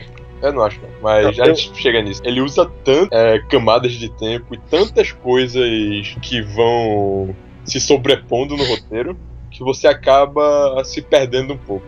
Claro que ainda dá pra você entender, mesmo quando você chega no fim. Mas é porque o filme é tão longo, deve ter quase três horas, eu acho, de duração. E são tantos mini roteiros se sobrepondo num roteiro maior que em um ponto você simplesmente perde um pouco de tudo, tá ligado? Mas agora que eu paro pra pensar, realmente, o roteiro e todas as cenas, assim, a construção do filme é muito bom. É só porque você tem essa. Pelo menos eu tenho essa sensação, por causa das várias linhas de tempo e o cacete um pouco confuso, que o filme não é tão legal quanto é. Mas agora que eu paro pensar, realmente, ele é. Pra quem for ver, tente perceber todos os mínimos detalhes, assim, mesmo não estando muito na cara os mínimos detalhes. Talvez nem a gente tenha pego tudo, talvez nem Christopher Nolan tenha pego tudo. É, tenho ok, certeza né? que ele não pegou. Será que ele sabe o final se é um sonho ou não? Sabe Ah, eu nada. acho que ele sabe nada. Ele é, ele é babaca, babaca. É babaca. Tá soltando coisa por aí, achando que se sabe Fica tudo. pagando de inteligente, né? Fica, fica dizendo, ah, assiste duas vezes aí, vai, trouxão.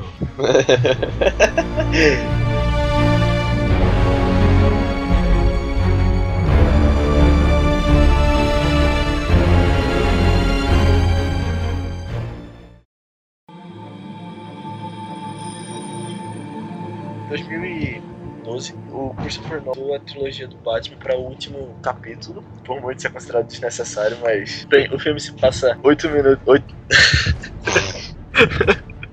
o filme, se... na verdade, seria muito mais legal se fosse 8 minutos depois do outro. Oito minutos se passaram, aí tá os cachorros mordendo ele e ele morto numa bala.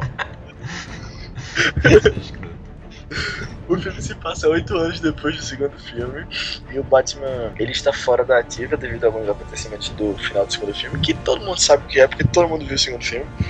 É... Bem, e surge uma ameaça na cidade, o Bane, e ele vai ter que voltar no maior estilo Cavaleiro das Trevas Retorna, que é o quadrinho. Muitas outras coisas acontecem na vida de Bruce Wayne e Batman que levam para uma conclusão épica da trilogia épica como o visionário diretor de Batman Cavaleiro das Trevas. Aham. Agora, Léo, tu falasse aí que algumas pessoas acham meio des- desnecessário, mas tu sabe por que ele teve que lançar, né? Dinheiro, Porque- mano. Money, money, money. Não, pô, porque ele tinha que fechar a trilogia do Batman, que é tipo uma trilogia milenar, em 2012, que era quando o mundo ia acabar, né? Então, É verdade, velho. Caramba, velho. era, era um dos motivos que as pessoas acreditavam que o, o mundo ia acabar, porque acabou a trilogia do Batman. Que era desnecessário, parei pra pensar ultimamente nisso. Porque o final do segundo filme é espetacular. É, mas. Não, ele, ele pede pro terceiro filme, mano. Ele pede, mas se não tivesse, também poderia ser bom. É, ok. Se não tivesse, eu também não reclamaria, mas. Eu acho que um. Não, se não tivesse, muita gente ia reclamar. É, eu reclamaria, pra falar a Eu verdade. reclamaria. Mas. Sei lá, velho. É porque eu, eu gostei muito do, terceiro filme na época que lançou, mas com os anos eu fui percebendo a quantidade de coisa ruim que tem no meio. Inclusive, Eu foi- torço pra que isso aconteça com você com Interstellar. não vai acontecer. Vai acontecer ao contrário. Mas. O Batman 3, velho, tinha sido meu filme favorito do ano que ele lançou.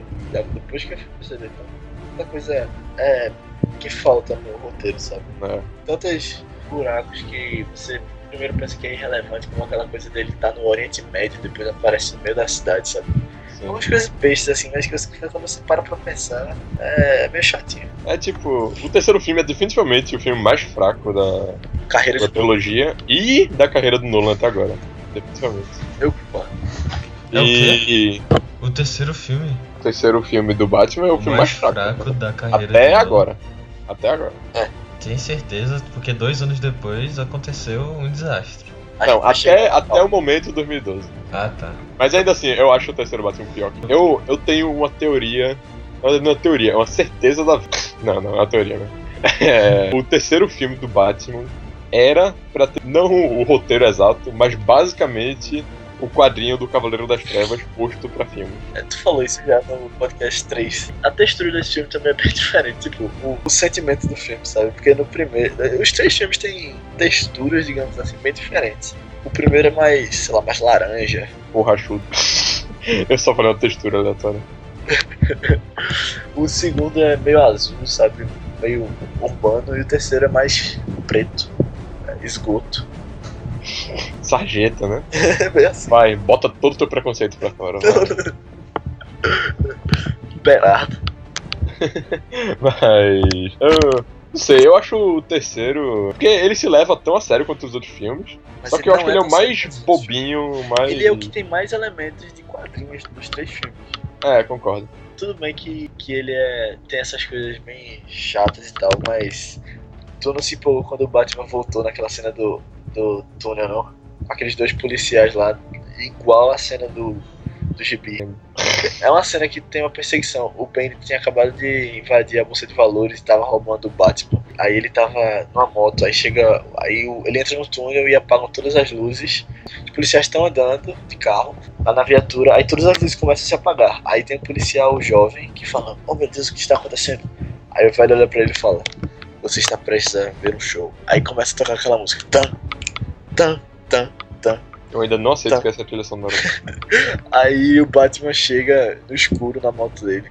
Velho, eu tô com vontade de ver esse filme também, só por causa dessa Eu tenho vontade de ver esse filme porque esse filme dá raiva. Outro erro que eu tava pensando. O Batman faz essa perseguição toda dessa mesma cena pra pegar um pendrive e levar pro Lucius Fox analisar. E no dia seguinte, o Lucius Fox chega com o jornal e fala: Você está quebrado. Não precisou do pendrive pra descobrir isso. Saiu do jornal. É. É. Aí, cara, galera, Batman 3 pra vocês.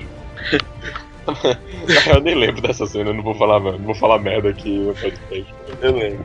Mas, é, sabe quem. Eu achei legal quem volta no terceiro filme? Lianisson. Sabe o que eu acho legal no terceiro filme? Nada. Não, a bunda da Anne Hathaway. Sim, velho. Eu sei que a gente já falou disso aqui no. então A gente já falou muito tempo sobre isso. Mas nunca é, é, é- nunca é demais falar da bunda de Anne Hathaway na cena da moto lá. Nunca. Se, se você quiser uma pe- pesquisa maior nisso aí, um aprofundamento, veja lá o podcast 3 sobre o Veloz do Bar. É, caraca, achei que a gente falou 5 minutos sobre a bunda dela. É, a gente Vai. fez uma comparação com outras mulheres gato e tal. Vai lá ver. Certo, vai estar aqui na postagem um link com todas as cenas da bunda de Anne Hathaway vestida de mulher gato. Deixa eu só terminar de ver aqui, então. Por favor, muito obrigado. O final, tipo, eu lembro que quando eu tava assistindo o Batman, e o final, tipo, eu não sei se eu posso falar, né? Pode. Eu falo, é, porque não é lá tão tipo origem. É, fala o final final né? ele, ele, como é, ele sai com um negócio, o, o- a parada explode, a navezinha lá que ele tava usando. Assim, o clichêzão, né, que no último o herói morra, né?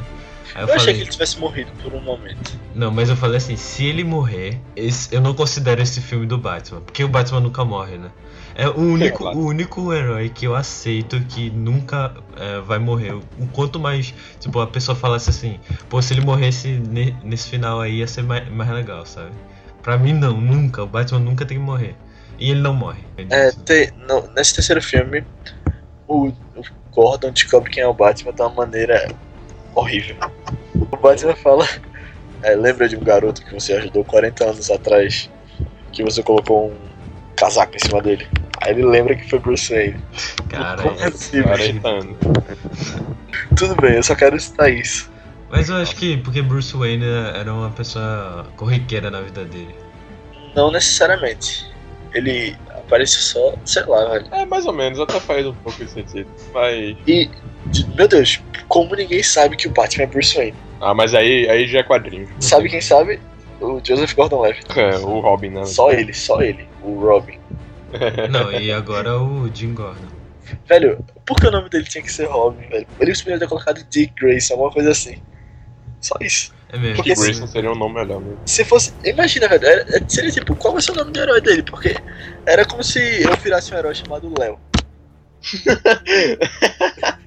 É como se eu virasse o Berardo. É como se eu virasse o super gostoso.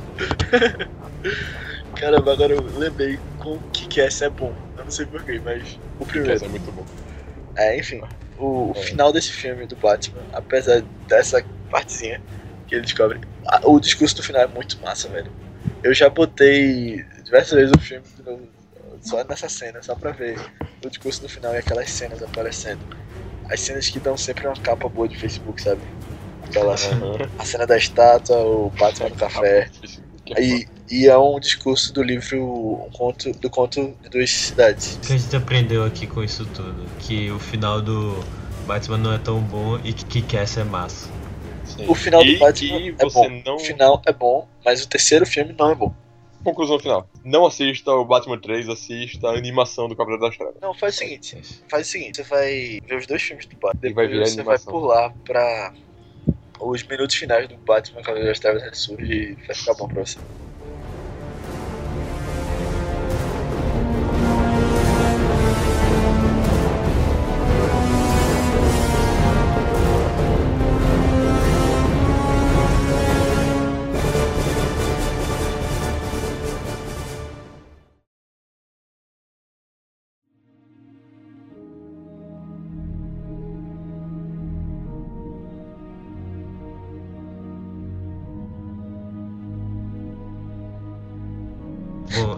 2014, dois anos depois da mais ou menos decepção do Batman, veio o novo filme do Christopher Nolan, que eu sinceramente tava muito hypado pra ver esse filme, eu queria ver muito. Todo mundo. Aí depois eu comecei a ver os trailers, aí tinha um negócio de é, fumaça Mad Max, uns paradas assim. aí depois chegou o dia. Caraca, eu deixei de fazer muitas coisas pra ir ver esse filme. Mas quando eu vi, velho, simplesmente não funcionou. Uma coisa que eu aprendi é que eu cheguei em casa, pô, amando muito mais. Eu fui ver esse filme um dia antes da. Eu me toquei agora. Eu fui ver esse filme um dia antes numa prova de física e eu não sei se foi a melhor ideia. Porque eu só queria colocar quê, a Léo? letra A de amor Ah. nas opções, porque Nolan mostrou o real, o real significado da física relativística. Eu não tenho uma piadinha pra fazer com a Mu, mas eu achei o final uma merda. Só, o amor Eu queria só deixar claro que eu gostei de Interstellar. faz o mundo andar. Eu fui aprendendo a gostar ao longo das horas que seguiram eu ter visto o filme. Porque no momento que acabou, eu tava rindo tanto no final que, sei lá, velho, eu não. Talvez não foi a melhor conclusão. Definitivamente não. Não. É, tem problemas, eu vou chegar. Eu vou dizer porquê, mas. Ele não foi a melhor conclusão e eu não gostei no momento que eu vi. Mas depois eu fui entendendo um pouco mais e discutindo com as pessoas que estavam comigo. Passei a gostar mais. Interstellar é basicamente sobre um futuro semi-apocalíptico, beirando o apocalipse, onde um- algum tipo de praga. Isso eu gosto bastante, eles nunca explicam o que exatamente é a praga. Na verdade, eles explicam que é bem cientificamente provado que que é aquele. é uma bactéria que se alimenta de amônia, eu acho. No filme eles explicam. Mas eles não explicam como isso aconteceu, tá ligado? Eles só falam que Ah, sim. tem alguma coisa que tá comendo as coisas e eles falam que é tipo. Eles não falam que é uma bactéria, eles só falam que é alguma coisa que se Eles falam alimenta. que é uma bactéria. Tanto que é baseado em uma Eles bactéria que existe, que atacou os Estados Unidos recentemente, mas numa área bem menor do que é dito no filme. Tipo Last of Us. Não lembrava Não, disso. não é tipo do Last of Us, eu acho. É diferente. Não, Last of Us, tipo, a bactéria existe, só. Bicho, isso aí é a coisa mais perturbadora desse jogo. Que essa É uma bactéria existe. mesmo? Aham. Mas ela existe, mas ela só afeta animais. Ainda Ah, bem que nós somos plantas. Uf. Não, mas eu tô dizendo animais. É, tá sociais, ligado. Esse é a gente. Animais bonitos. Ah, então eu tô com Ah. medo, velho. Posso aguentar. Não, não devia não. Certo, continue com a história de Interstellar. Boa, não. É Interstellar ou Interestelar? É, eu não sei- na, na verdade é Interestelar, mas eu prefiro Interstellar. São dois filmes diferentes, né? São. Um é de 68, dirigido pelo. Wes Anderson em 1968. Boa. Dirigido pelo Wes Anderson. Enfim, a história de Interstellar é basicamente sobre esse futuro apocalíptico e como a maior chance da humanidade tentar explorar outros planetas. E aí a exploração espacial ocupa uma boa parte do. Tem outras coisas no meio aí, só que eu vou deixar nisso aí, que não quero entrar muito no mérito. Um- uma coisa legal é que, tipo, é, já que tá faltando recursos na, é, no planeta, a, a profissão do fazendeiro vira, tipo, ah, o engenheiro, tá ligado, de hoje em dia, ou o médico. É tipo, muito mais importante ah, do que, do que essas outras profissões. Aí, tipo, quando o filho lá fala. Eu até fiquei em dúvida no início, tipo. É, ele fica orgulhoso que o filho passou na parada lá, sei lá, meio que na Universidade dos Fazendeiros. Aí eu fiquei assim, "Hã, como assim? Isso é bom por acaso? Mas É ele porque você não entendeu o filme. Não, na hora eu não entendi. Depois eu. Ah, saquei isso aqui. Na verdade, isso é bem interessante. Pô, é uma das melhores coisas, na verdade. Ah, tem esse no começo do filme, essa ideia de é, agricultura e as- o pensamento. Nós temos que ficar na Terra e tentarmos explorar o espaço. Foi uma má ideia que nos fez esquecer sobre a Terra e o planeta que vivemos. Contra o pensamento, devemos explorar e continuar explorando é, até evoluirmos mais e mais. É uma coisa bem interessante, apesar de não ser tão explorada, ser deixada de lado lá pro começo. Eu acho que, tipo, tudo ficou ruim quando veio a poeira Mad Max, né? sem brincadeira. Poeira Mad Max. Inclusive, esse é um dos aspectos que estão. Quer dizer, essa divergência dessas duas ideias que tu falou estão na, na persona do Dr. Man, né, que é o personagem que aparece frente. Inclusive, o nome dele é Dr. Man, inclusive para representar o homem Sim, sim. em si. O que não poderia ficar mais na cara do que isso, né? Que eu já tô. É, pois é. Mas- Eu, eu realmente não percebi isso, eu só vou perceber depois. Agora, sério, eu, eu não tenho tantos problemas quanto você em relação a esse filme. Então eu quero falar logo o que é que me aborrece. nesse filme. Ok, vamos. Primeiro, é uma cena no começo do filme, no primeiro ato, que o Matt McConaughey, que, que tá muito bem nesse filme, o Matt McConaughey virou queridinho agora de Hollywood. Ele é o cara, alright, alright, alright, ele é o cara, e ele tá bem nesse filme. Ele tá bem em todo filme que ele faz agora. Sim, agora ele virou ator de verdade. É, exatamente. Não, mas só uma coisa aqui, em é, off-top. Eu acho que Matthew McConaughey, ele nunca foi um ator ruim. Ele só não teve as oportunidades à altura dele antes. Ah, não, não. Não teve porque não quis. Pau no cu. Não, isso aí é conversinha, velho. O cara dizer que só conseguia trabalho de comédia romântica é demais, velho. O- Se ele quisesse ter virado ator de verdade, ele conseguia. tipo. ele que. Não, não, não, não. Enfim, tem uma cena no começo do filme que. Ele escolheu o destino dele. Enfim, tem uma cena no começo do filme que, inclusive, o, a- o discurso do Oscar dele agora é, é muito massa. Eu tô vendo várias vezes pra me inspirar pra vida. Aham. É, enfim, tem uma cena no começo do filme que tá o Matthew McConaughey e o Cooper, né? E os filhos dele. A filha e o filho, que eles fizeram que nem Boyhood, né? Claro, claro. É, Filmaram durante 30 anos. não, qual é o nome dela nesse? Murphy. A Lady Murphy, que claro, também não podia ficar mais claro. Até porque tem um diálogo sobre isso no filme. E o filho dele que ninguém se importa. Eles estão no. no carro perseguindo um drone. Ok. E aí ele. o drone. Eles conseguem capturar o drone e a filha fica toda triste porque o drone não vai poder mais voar livremente. Eu não entendi isso. Por que isso tá nesse filme?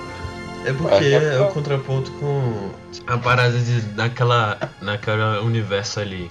Que é, sei lá, um tempo no futuro. O negócio é mecânico, é como se fosse o passarinho deles, entendeu? Ah, Mas pra estabelecer o mundo em que eles vivem, tá ligado? Não é, não é muito útil É. pra história, Ah, mas então, é muito útil ah, pro mundo. então, então eu entendi. Então os animais morreram, então seria como o passarinho deles. Ah, Assim, nada indica que os animais morreram.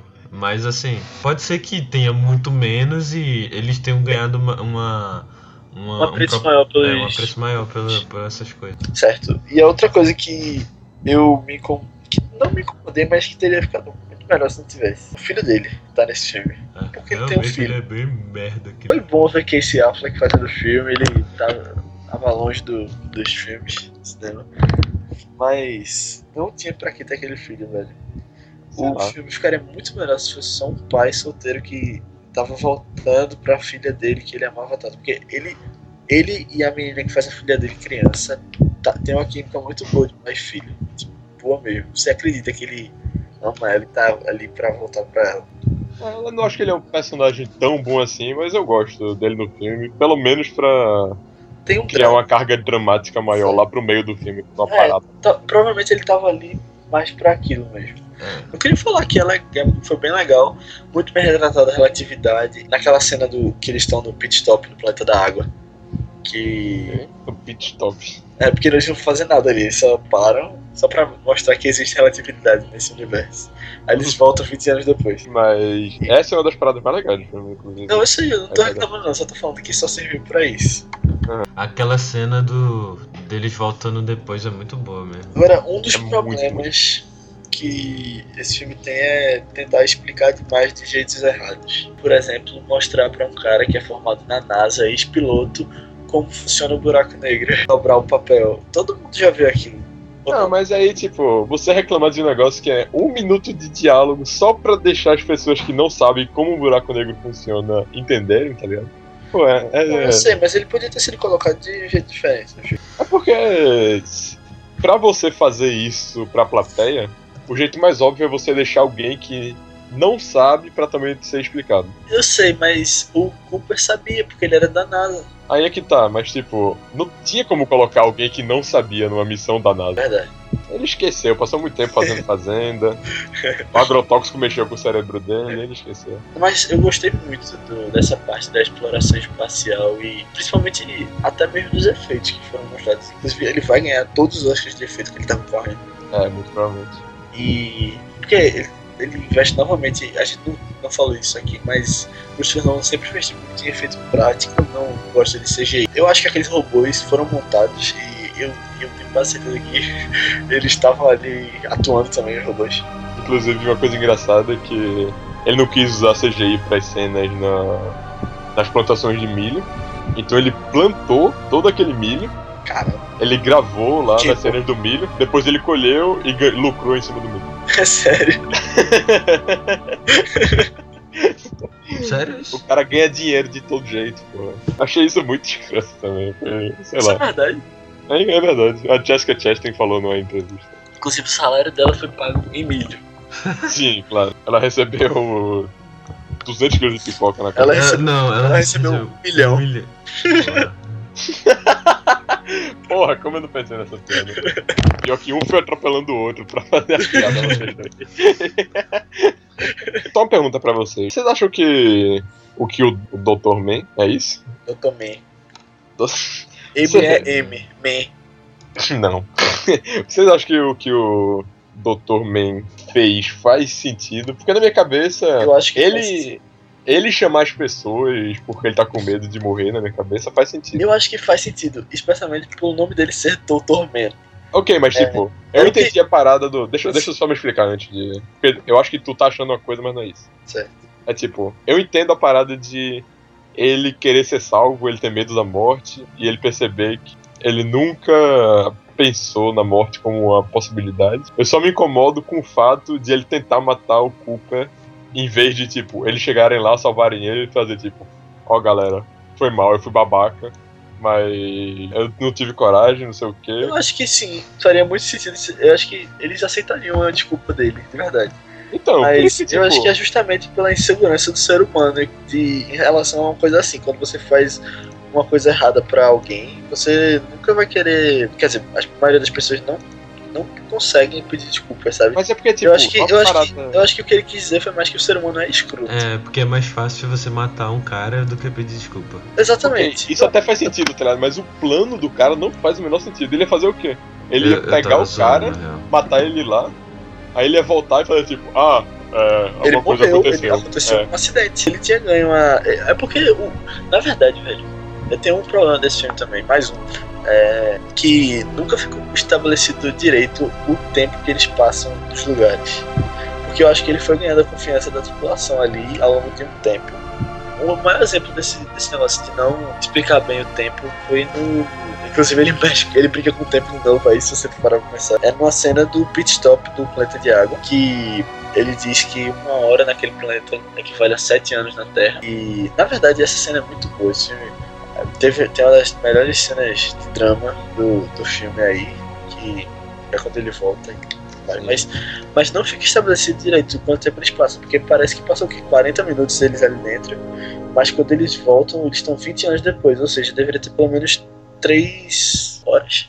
É, eu não- sei, é essa mesma proporção do que o filme Não, dá? eu acho que não, não. Acho que é. Eu não lembro como é direito a proporção. Deve ser outra proporção, acho que. É outra proporção, mas é alguma coisa assim que é absurdo a diferença quando eles- quanto tempo eles teriam ficado ali. É, mas Ah, não, eu acho que é tipo, eles, eles. Pelos cálculos deveria ter sido 3 horas, mas parece que eles ficaram 10 minutos. É, parece que eles ficaram. né? Acho que é, É, ele dá uma enxugada nas cenas do filme, realmente, em algumas ocasiões, mas. Não, sei lá, não é uma das paradas que mais me incomodou, tá ligado? Incomoda um pouco nessa parada, principalmente no planeta da água, mas não chega a realmente me irritar, sabe? Só foi é, probleminha assim que eu consegui relevar. Certo. Tudo bem, a gente chegou no final, mas antes do final tem o pré-final, que é quando ele vai com a nave, naquela perseguição, né? Porque eles precisavam mandar seres humanos pra fazer todo esse trabalho. Ele explica no filme que é o sentimento do cagaço e da, da improvisação, mas eles podiam ter mandado robôs muito bem. Pelo que é visto ali, robôs têm muito mais. Como é que eu posso dizer? Eles parecem. Eles têm mentes quase humanas ali Verdade. né? E justamente por isso surge essa pergunta e eles dão a resposta do filme, que é a- essa coisa do- da improvisação. Pra evitar que surgisse essa dúvida de por que não mandar robôs para os telespectadores, ele podia justamente não ter tido robôs no filme de jeito nenhum. Mas eu acho os robôs uma coisa legal porque uma coisa que você não vê muito nos filmes do Nolan é comédia e um senso de humor legal, assim. E ver isso Não, pelo menos um pouco, em alguma que- forma, achei legal. Acho que, acho que os Batman tiveram uma comédia legal. Hã? Os Batman? Uh, Alfred fazendo. É, o Alfred até que tem. Mas acho que é só os Batman, a minha origem. Eu não tô lembrando dos outros filmes terem é, uns humor tão grande assim. Mas eu tava esperando que o robô virasse do mal no final do filme, é sério. Eu também tô imaginando isso. Então, É. Ainda bem que não aconteceu. Ainda bem. Pra começar, eu achei bem idiota e clichêzão, tá ligado? Aquela cena da, da Murphy descobrindo tudo, tá ligado? Ela Sim. começa a jogar os papéis pra cima assim, e beijar o cara lá e falar, ah, que demais, não sei o que. Eureka! Assim, é. Por acaso ela é o que? O Batman? É. Ela acha que ela é quem? é. Ah, mas eu achei massa ver o Eric de Dead Seven Show de novo ali. Foi, foi, foi irado. Ali, ali foi um dos pontos altos. Esse cara tava sumindo, velho. velho. Não é, velho. Eu falei, agora sim, agora. Melhor agora coisa esse do... filme começou, aí quando vê, tava já acabando. E tava na parte ruim já, porra. Aí pronto, aquele negócio lá, tipo, muitas explicações, tá ligado? Eu sei que é meio que preciso, porque é um tema que as pessoas não conhecem muito, mas sei lá. Eu e Léo, como ele falou aí, a gente já manja um pouco assim de viagem no tempo e múltiplas dimensões. E aí ficava meio, meio idiota, aquela, tipo, ele falando com aquele robô lá, o Tars, né, sei lá. Não, isso é retardado demais. É. Eles entraram no buraco negro e o Aí- robô ainda tirou um sinal do cu pra falar com ele e dar exposição, tá ligado? Não, mas é, aí até tudo bem, tá Mas ligado? faz sentido se, se o sinal for enviado pelo buraco negro. Não, não, mas eu tô dizendo, aí até tudo bem, mas tipo, ele lá, tipo, peraí, a gente. A gente tá na sexta dimensão. Peraí, ele fica falando com o Tars enquanto ele tá no Tesseract. Sim. É. Putz, velho, então. Eu não sei não, velho. Não, pô, mas de qualquer forma, se, se você quiser acreditar nisso, tudo bem. Agora, ele, ele começa a fazer uma- umas explicações bem idiotas. Ah, não, mas peraí, aquela ali é a minha filha. Ah, não, peraí, o relógio. Sacou? Eu Isso acho muito que. retardado. É, eu, eu sei o que tu tá falando. Eu não gosto quando ele mostra o personagem falando pra câmera o que É. ele tá sentindo, sabe? Aquelas Ele coisas que tá acontecem em querendo Two and a Half Men. explicar. Ah. Só faltava a galera tendo reação assim pra você saber o que você devia estar sentindo. Não, mas eu tô. Mas sério, tirando isso. Na verdade, vamos lá. Deixa eu falar só uma coisa. Eu acho que mu- muita gente esperava que fosse ele no final. Eu não sei se eu tô sendo escroto por falar isso, mas eu já imaginava que ia ser ele. Talvez por eu ver Doctor Who e ter coisas parecidas assim Doctor Who. Sei lá, eu simplesmente. Eu imaginei que fosse outra coisa mesmo, mas foda-se. Porque eu já, eu, já, eu já imaginava que esse filme ia ter coisa de viagem no tempo, por ter toda essa coisa da relatividade e tal. Então, na parte que ela falou do fantasma do quarto, eu falei. Eu pensei que podia ser Matthew McConaughey. Não com certeza, mas podia ser. A ideia do filme foi trazida pelo físico Kip Thorne, e, que é um físico bem prestigiado né, na área de relatividade e quântica. E Linda Ops, que era uma colega dele, eles foram produtores do filme que tem uma história bem interessante que levou eles a chegar a esse filme e tudo mais, e as teorias que ele tem por trás da física implantada nesse filme, que sim, está muito boa e correta em relação a muitas teorias modernas que estão em circulação. E tem um livro que é The Science of Interstellar que eu tô lendo. E bem, é desnecessário para entender o filme e desnecessário para muita coisa, mas é bem legal se você curte física e quer saber um pouco mais dessa área de essa área doida que muita gente não entende. E eu, eu acho que até os caras que escrevem não entendem, mas é, é legal demais ver essa doideira.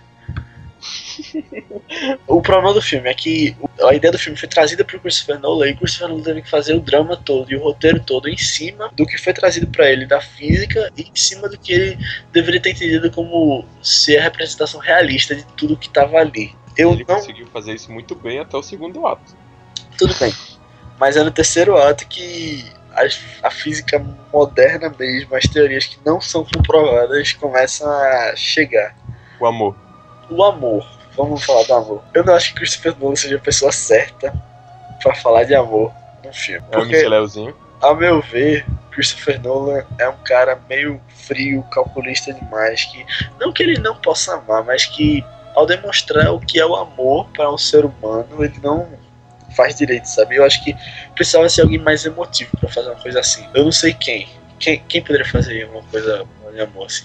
Eu acho que Interstellar deveria ter sido escrito por Nicholas Sparks. Não, mas eu, tô falando, eu vou falar sério. Christopher Nolan, eu acho que não representou bem o amor. Eu acho que ele quantificou demais o que é mais, o que deveria ser mais simples, sabe?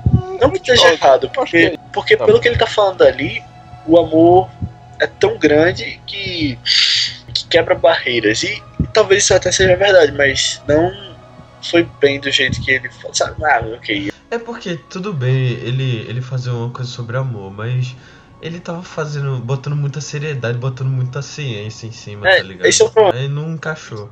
Ele tentou é, fazer uma equação para o amor. O amor é mais do que só números, digamos. Por exemplo, as dimensões do buraco negro, ele queria fazer de um jeito, mas aí a velocidade da nave tinha que ser tanta para algumas coisas assim. Aí o Kip Thorne ficava noites fazendo conta na casa dele, chegava para Nolan criando uma solução, uma contraproposta para o que Nolan queria. Eles tiveram que foi bem complicado para eles escreverem o roteiro juntos, mas chegou a isso. E essa coisa do amor, eu acho que eu acho que a ideia foi de Nolan. Eu não, não cheguei nisso no livro ainda, mas Se um físico renomado tiver tido a ideia de que o amor, por algum motivo, ultrapassa as leis físicas, eu realmente É, ficaria. algo está muito errado.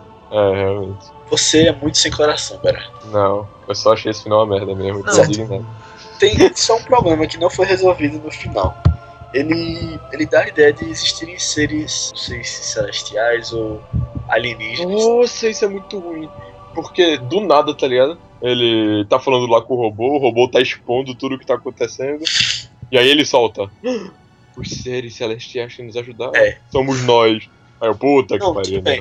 Ele, ele identificou que os time, que a ele viu os Time Lords no futuro, que o, os seres humanos iam se desenvolver alguma coisa maior e que eles iam ter os poderes de viajar em cinco dimensões, certo?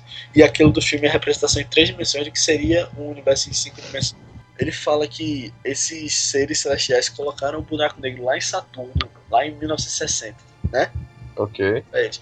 Porque o próprio Matthew McConaughey não podia ter colocado o o Buraco Negro em 1960. Eu não sei se é porque ele estava só ligado à linha do tempo dele, talvez, ali no, no Mega Cubo. Talvez tenha sido por isso, mas se não foi por isso, não tem nenhuma explicação lógica para que ele não podia ter colocado ali, naquela ponta do filme. Porque ele não amava Negro. Saturno. Não, mas ele amava a raça humana. E aqui Boa. pra salvar a raça humana. Não, não, ele não, ele não amava a raça humana. Ele amava a filha dele. É verdade. Mas é o que é aquele negócio do Guardiões da Galáxia, né? Por que nós vamos salvar a galáxia? Porque nós somos os idiotas que moram nela. Certo, outra coisa que eu não gostei, mas que não que talvez possa ter comprometido um pouquinho do roteiro a mais, é que no, no final mesmo, no epílogo, ele visita a filha dele, a filha que ele passou 90 anos longe, a filha que ele fez tudo aquilo por ela. Aí ele vai ver ela no hospital, passa 30 segundos e ela fala: Não, pô, eu tô morrendo, deixa eu morrer com a minha família aqui. Aí ele vai É mesmo? que filha da puta. Ah, mas, sinceramente, essa cena tá lá por. Mas Ah, sabe velho. por que é isso? Por causa do amor, né, cara? Eu fiquei Claro, vamos- pensando, não sei se vocês lembram que no começo do filme é uma entrevista com ela velha. Eu fiquei pensando o filme todo que o final do filme, um, um final bem Nolan, ia ser ele aparecendo ali atrás da entrevista, sabe? Tipo, ele abrindo a Ok. E foi bem depois disso ainda. Mas quando ele entrou no Tesseract, eu fiquei imaginando que ele ia, de algum jeito, reverter aquela coisa toda. Ia cagar mais ainda. Ele ia aparecer lá no começo, ia ter paradoxo. Se tivesse Eu, eu paradoxo, preferia. talvez se tivesse paradoxo, o final fosse até mais emocionante. É, não sei. Mas ia ser fisicamente é, inapropriado, digamos assim. Caraca, se o Kip Thorne fez esse final merda porque era fisicamente inapropriado, eu vou ficar puto com ele. Eu não sei se eu tô meio babaca por ficar, fal- por ficar falando tanto dessas coisas de física assim, mas é porque eu tô me- tentando me inteirar um pouco. Velho, eu tô, assunto. eu tô emocionado com tu falando tantos erros de Interstellar, velho. É. Eu só tô indignado que a gente ainda não admitiu que o final é ruim. É, Eu gostei do também. filme. Eu gostei, eu acho que nada disso comprometeu o filme pra mim. Nada disso. Nossa, eu vou comprar meu o filme e eu vou ver de novo assim que eu chegar em casa depois de uma Caraca, ainda bem que essa gravação não é presencial, já tá te sacudindo agora. Como assim, porra? E eu acho que esse é o filme que mais divergiu as opiniões dos fãs de Christopher Nolan. É, provavelmente. Eu sei por quê. Por quê? Por causa do amor. Se você ama ele, você gostou. Se você não ama, você não gostou. Que é, Tá. se você quer realmente ver um filme sobre o espaço bom, vá ver Gravidade. Por favor. Outro filme que é polêmico, mas que não é tão bom quanto o Interestelar. Sei não, hein? Acho que os dois estão mais ou menos no mesmo tipo, assim. né? Tudo bem, então se você quer mesmo ver uma narrativa sobre espaço, ou vá ver 2000 Odisseia no espaço, ou Emanuele no espaço, ou vá jogar The Dig. Deixa eu só fazer mais uma sugestão aqui. Cosmos. Assista Cosmos. As duas versões. É, Tem mais a ver com relativa do que quântica, mas é mais de astronomia e tudo mais, mas é uma coisa muito legal sobre física e espaço que, que eu vi e tô recomendando. E vai ter a segunda temporada da versão do Neil deGrasse Tyson. Ah, eu esqueci de dizer que, que o filme Interstellar, ele foi, ele por muito tempo, o Kip Thorne e a Linda Holmes, eles levaram pra Steven Spielberg. Steven Spielberg ficou com o filme engavetado e era o roteiro do Jonathan Nolan e dirigido pelo Steven Spielberg por muito tempo mesmo. Aí teve um momento que Spielberg ele saiu da direção e o Kip Thorne ficou mais de um ano, eu acho, maluco, tentando procurar um diretor. Tentando convencer alguém que o amor podia É. passar pela Ai. gente. Jonathan Nolan, ele e essa outra produtora, eles ficaram sem ter o que fazer. E foi durante a greve dos roteiristas. Aí Jonathan Nolan não podia escrever mais. Aí ele, depois da greve, depois de muito tempo, ele, ele chamou o irmão dele, porque ele já tinha discutido mais coisas e que já sabia mais. Tipo, Christopher Nolan foi bom pra isso, porque ele foi discutindo com o irmão dele. E ele sabia ele tinha intimidade com o irmão, sabe? Pro irmão falar que o que ele tava pensando. Mais do que ele poderia falar pra Spielberg. E o roteiro de Interstellar, ele primeiro foi só do Jonathan Nolan. E quando, Nolan, quando Christopher Nolan chegou pra dirigir, que ele se meteu no meio. Então eu achei que eu acho que depois disso ainda ficou mais. desengringolou mais ainda o roteiro desse filme. Tu tá ligado que tu tá tentando desculpar a merda, então você admite que tem uma merda no filme. O filme não é perfeito, digamos assim. ok. Agora já virou um costume no podcast sempre fazer um ranking dos melhores, mais ou menos. A gente vai dizer os nossos melhores, os três dessa vez, melhores filmes do é, Christopher Nolan. Começando com o Beleza Mediana, Léo. certo, vamos lá. Eu acho que aqui eu vou tentar colocar três momentos de Christopher Nolan. Que são três filmes que eu mais gosto dele. Na verdade, eu tenho quatro filmes dele que estão lá, lá em cima. Então eu vou deixar um como menção honrosa. Eu sei que eu não posso fazer isso. Mas quem liga para regras? É, vai ser, não em ordem, mas os três em cima lá. Batman Cavaleiro das Trevas, é, Following e O Grande Truque. Com uma menção muito honrosa para Ruê. Pra mim, os três melhores filmes de Christopher Nolan são, obviamente, A Origem, primeiro, porque eu já falei. É muito foda. É, em segundo fica a Amnésia, porque ele tava ali batendo na origem, só que não chegou, foi. deu uma tapinha na bunda, mas não chegou. E em terceiro é o Batman Cavaleiro das Trevas, porque, pô, é demais esse filme, então Terceiro. Não, não é, é o terceiro. Não é o terceiro filme, é o terceiro. Só que o segundo Não, filme. eu sei, eu sei, eu sei. Mas esse filme merecia em primeiro, mas enfim. Agora a vez do feio pra caralho. Sou eu, galera. É, meu top 3 do Christopher Nolan. Levando em consideração que eu nunca vi o Fallen, então não posso falar por ele. Mas. Primeiro lugar. ah, acho que eu daria pra Amnésia. Em segundo lugar, eu provavelmente daria pra Cavaleiro das Trevas. E em terceiro, o Grande Truque. Batendo ali, só que faz tempo que eu vi, eu não consigo realmente botar ele no meu top 3. Ok, galera, então procurem. Pois é, galera, foi bom conversar sobre esse diretor que diverte tantas opiniões hoje. Que Interstellar, né? é um dos melhores da sua geração. Foi comprovado aqui por nós. Claro. De jeito nenhum, mas sim, Obrigado claro. por ter escutado até aqui. Procure os nossos outros episódios de podcast. Procure o Twitter nosso podcast. E procure o canal do YouTube, que é recente, mas que vai vir com novidades ao longo do ano. E o Twitter, eu falei, é podcast.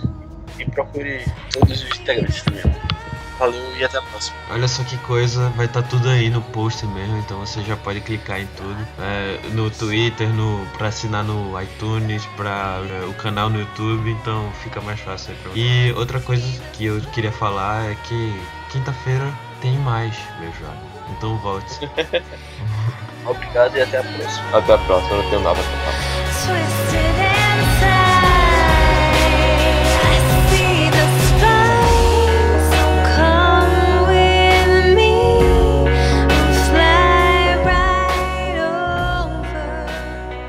Eu, eu tô ligado mais ou menos com essa parada do ar-condicionado. Que tipo, quando ele chega numa certa temperatura, ele para de funcionar. E aí, É. depois que a temperatura sobe, ele volta. É, não, é a temperatura que você programou, tipo 22 É, então, graus é. aí. Quando ele chega Aham. no quarto e fica com 22 graus, ele para de gelar. Para de gelar. Ele faz, ele faz pá quando começa a esquentar de novo. E depois quando começa a esfriar é.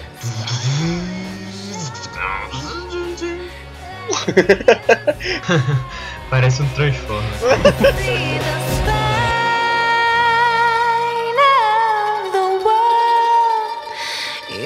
know it's mine, twisted and tied.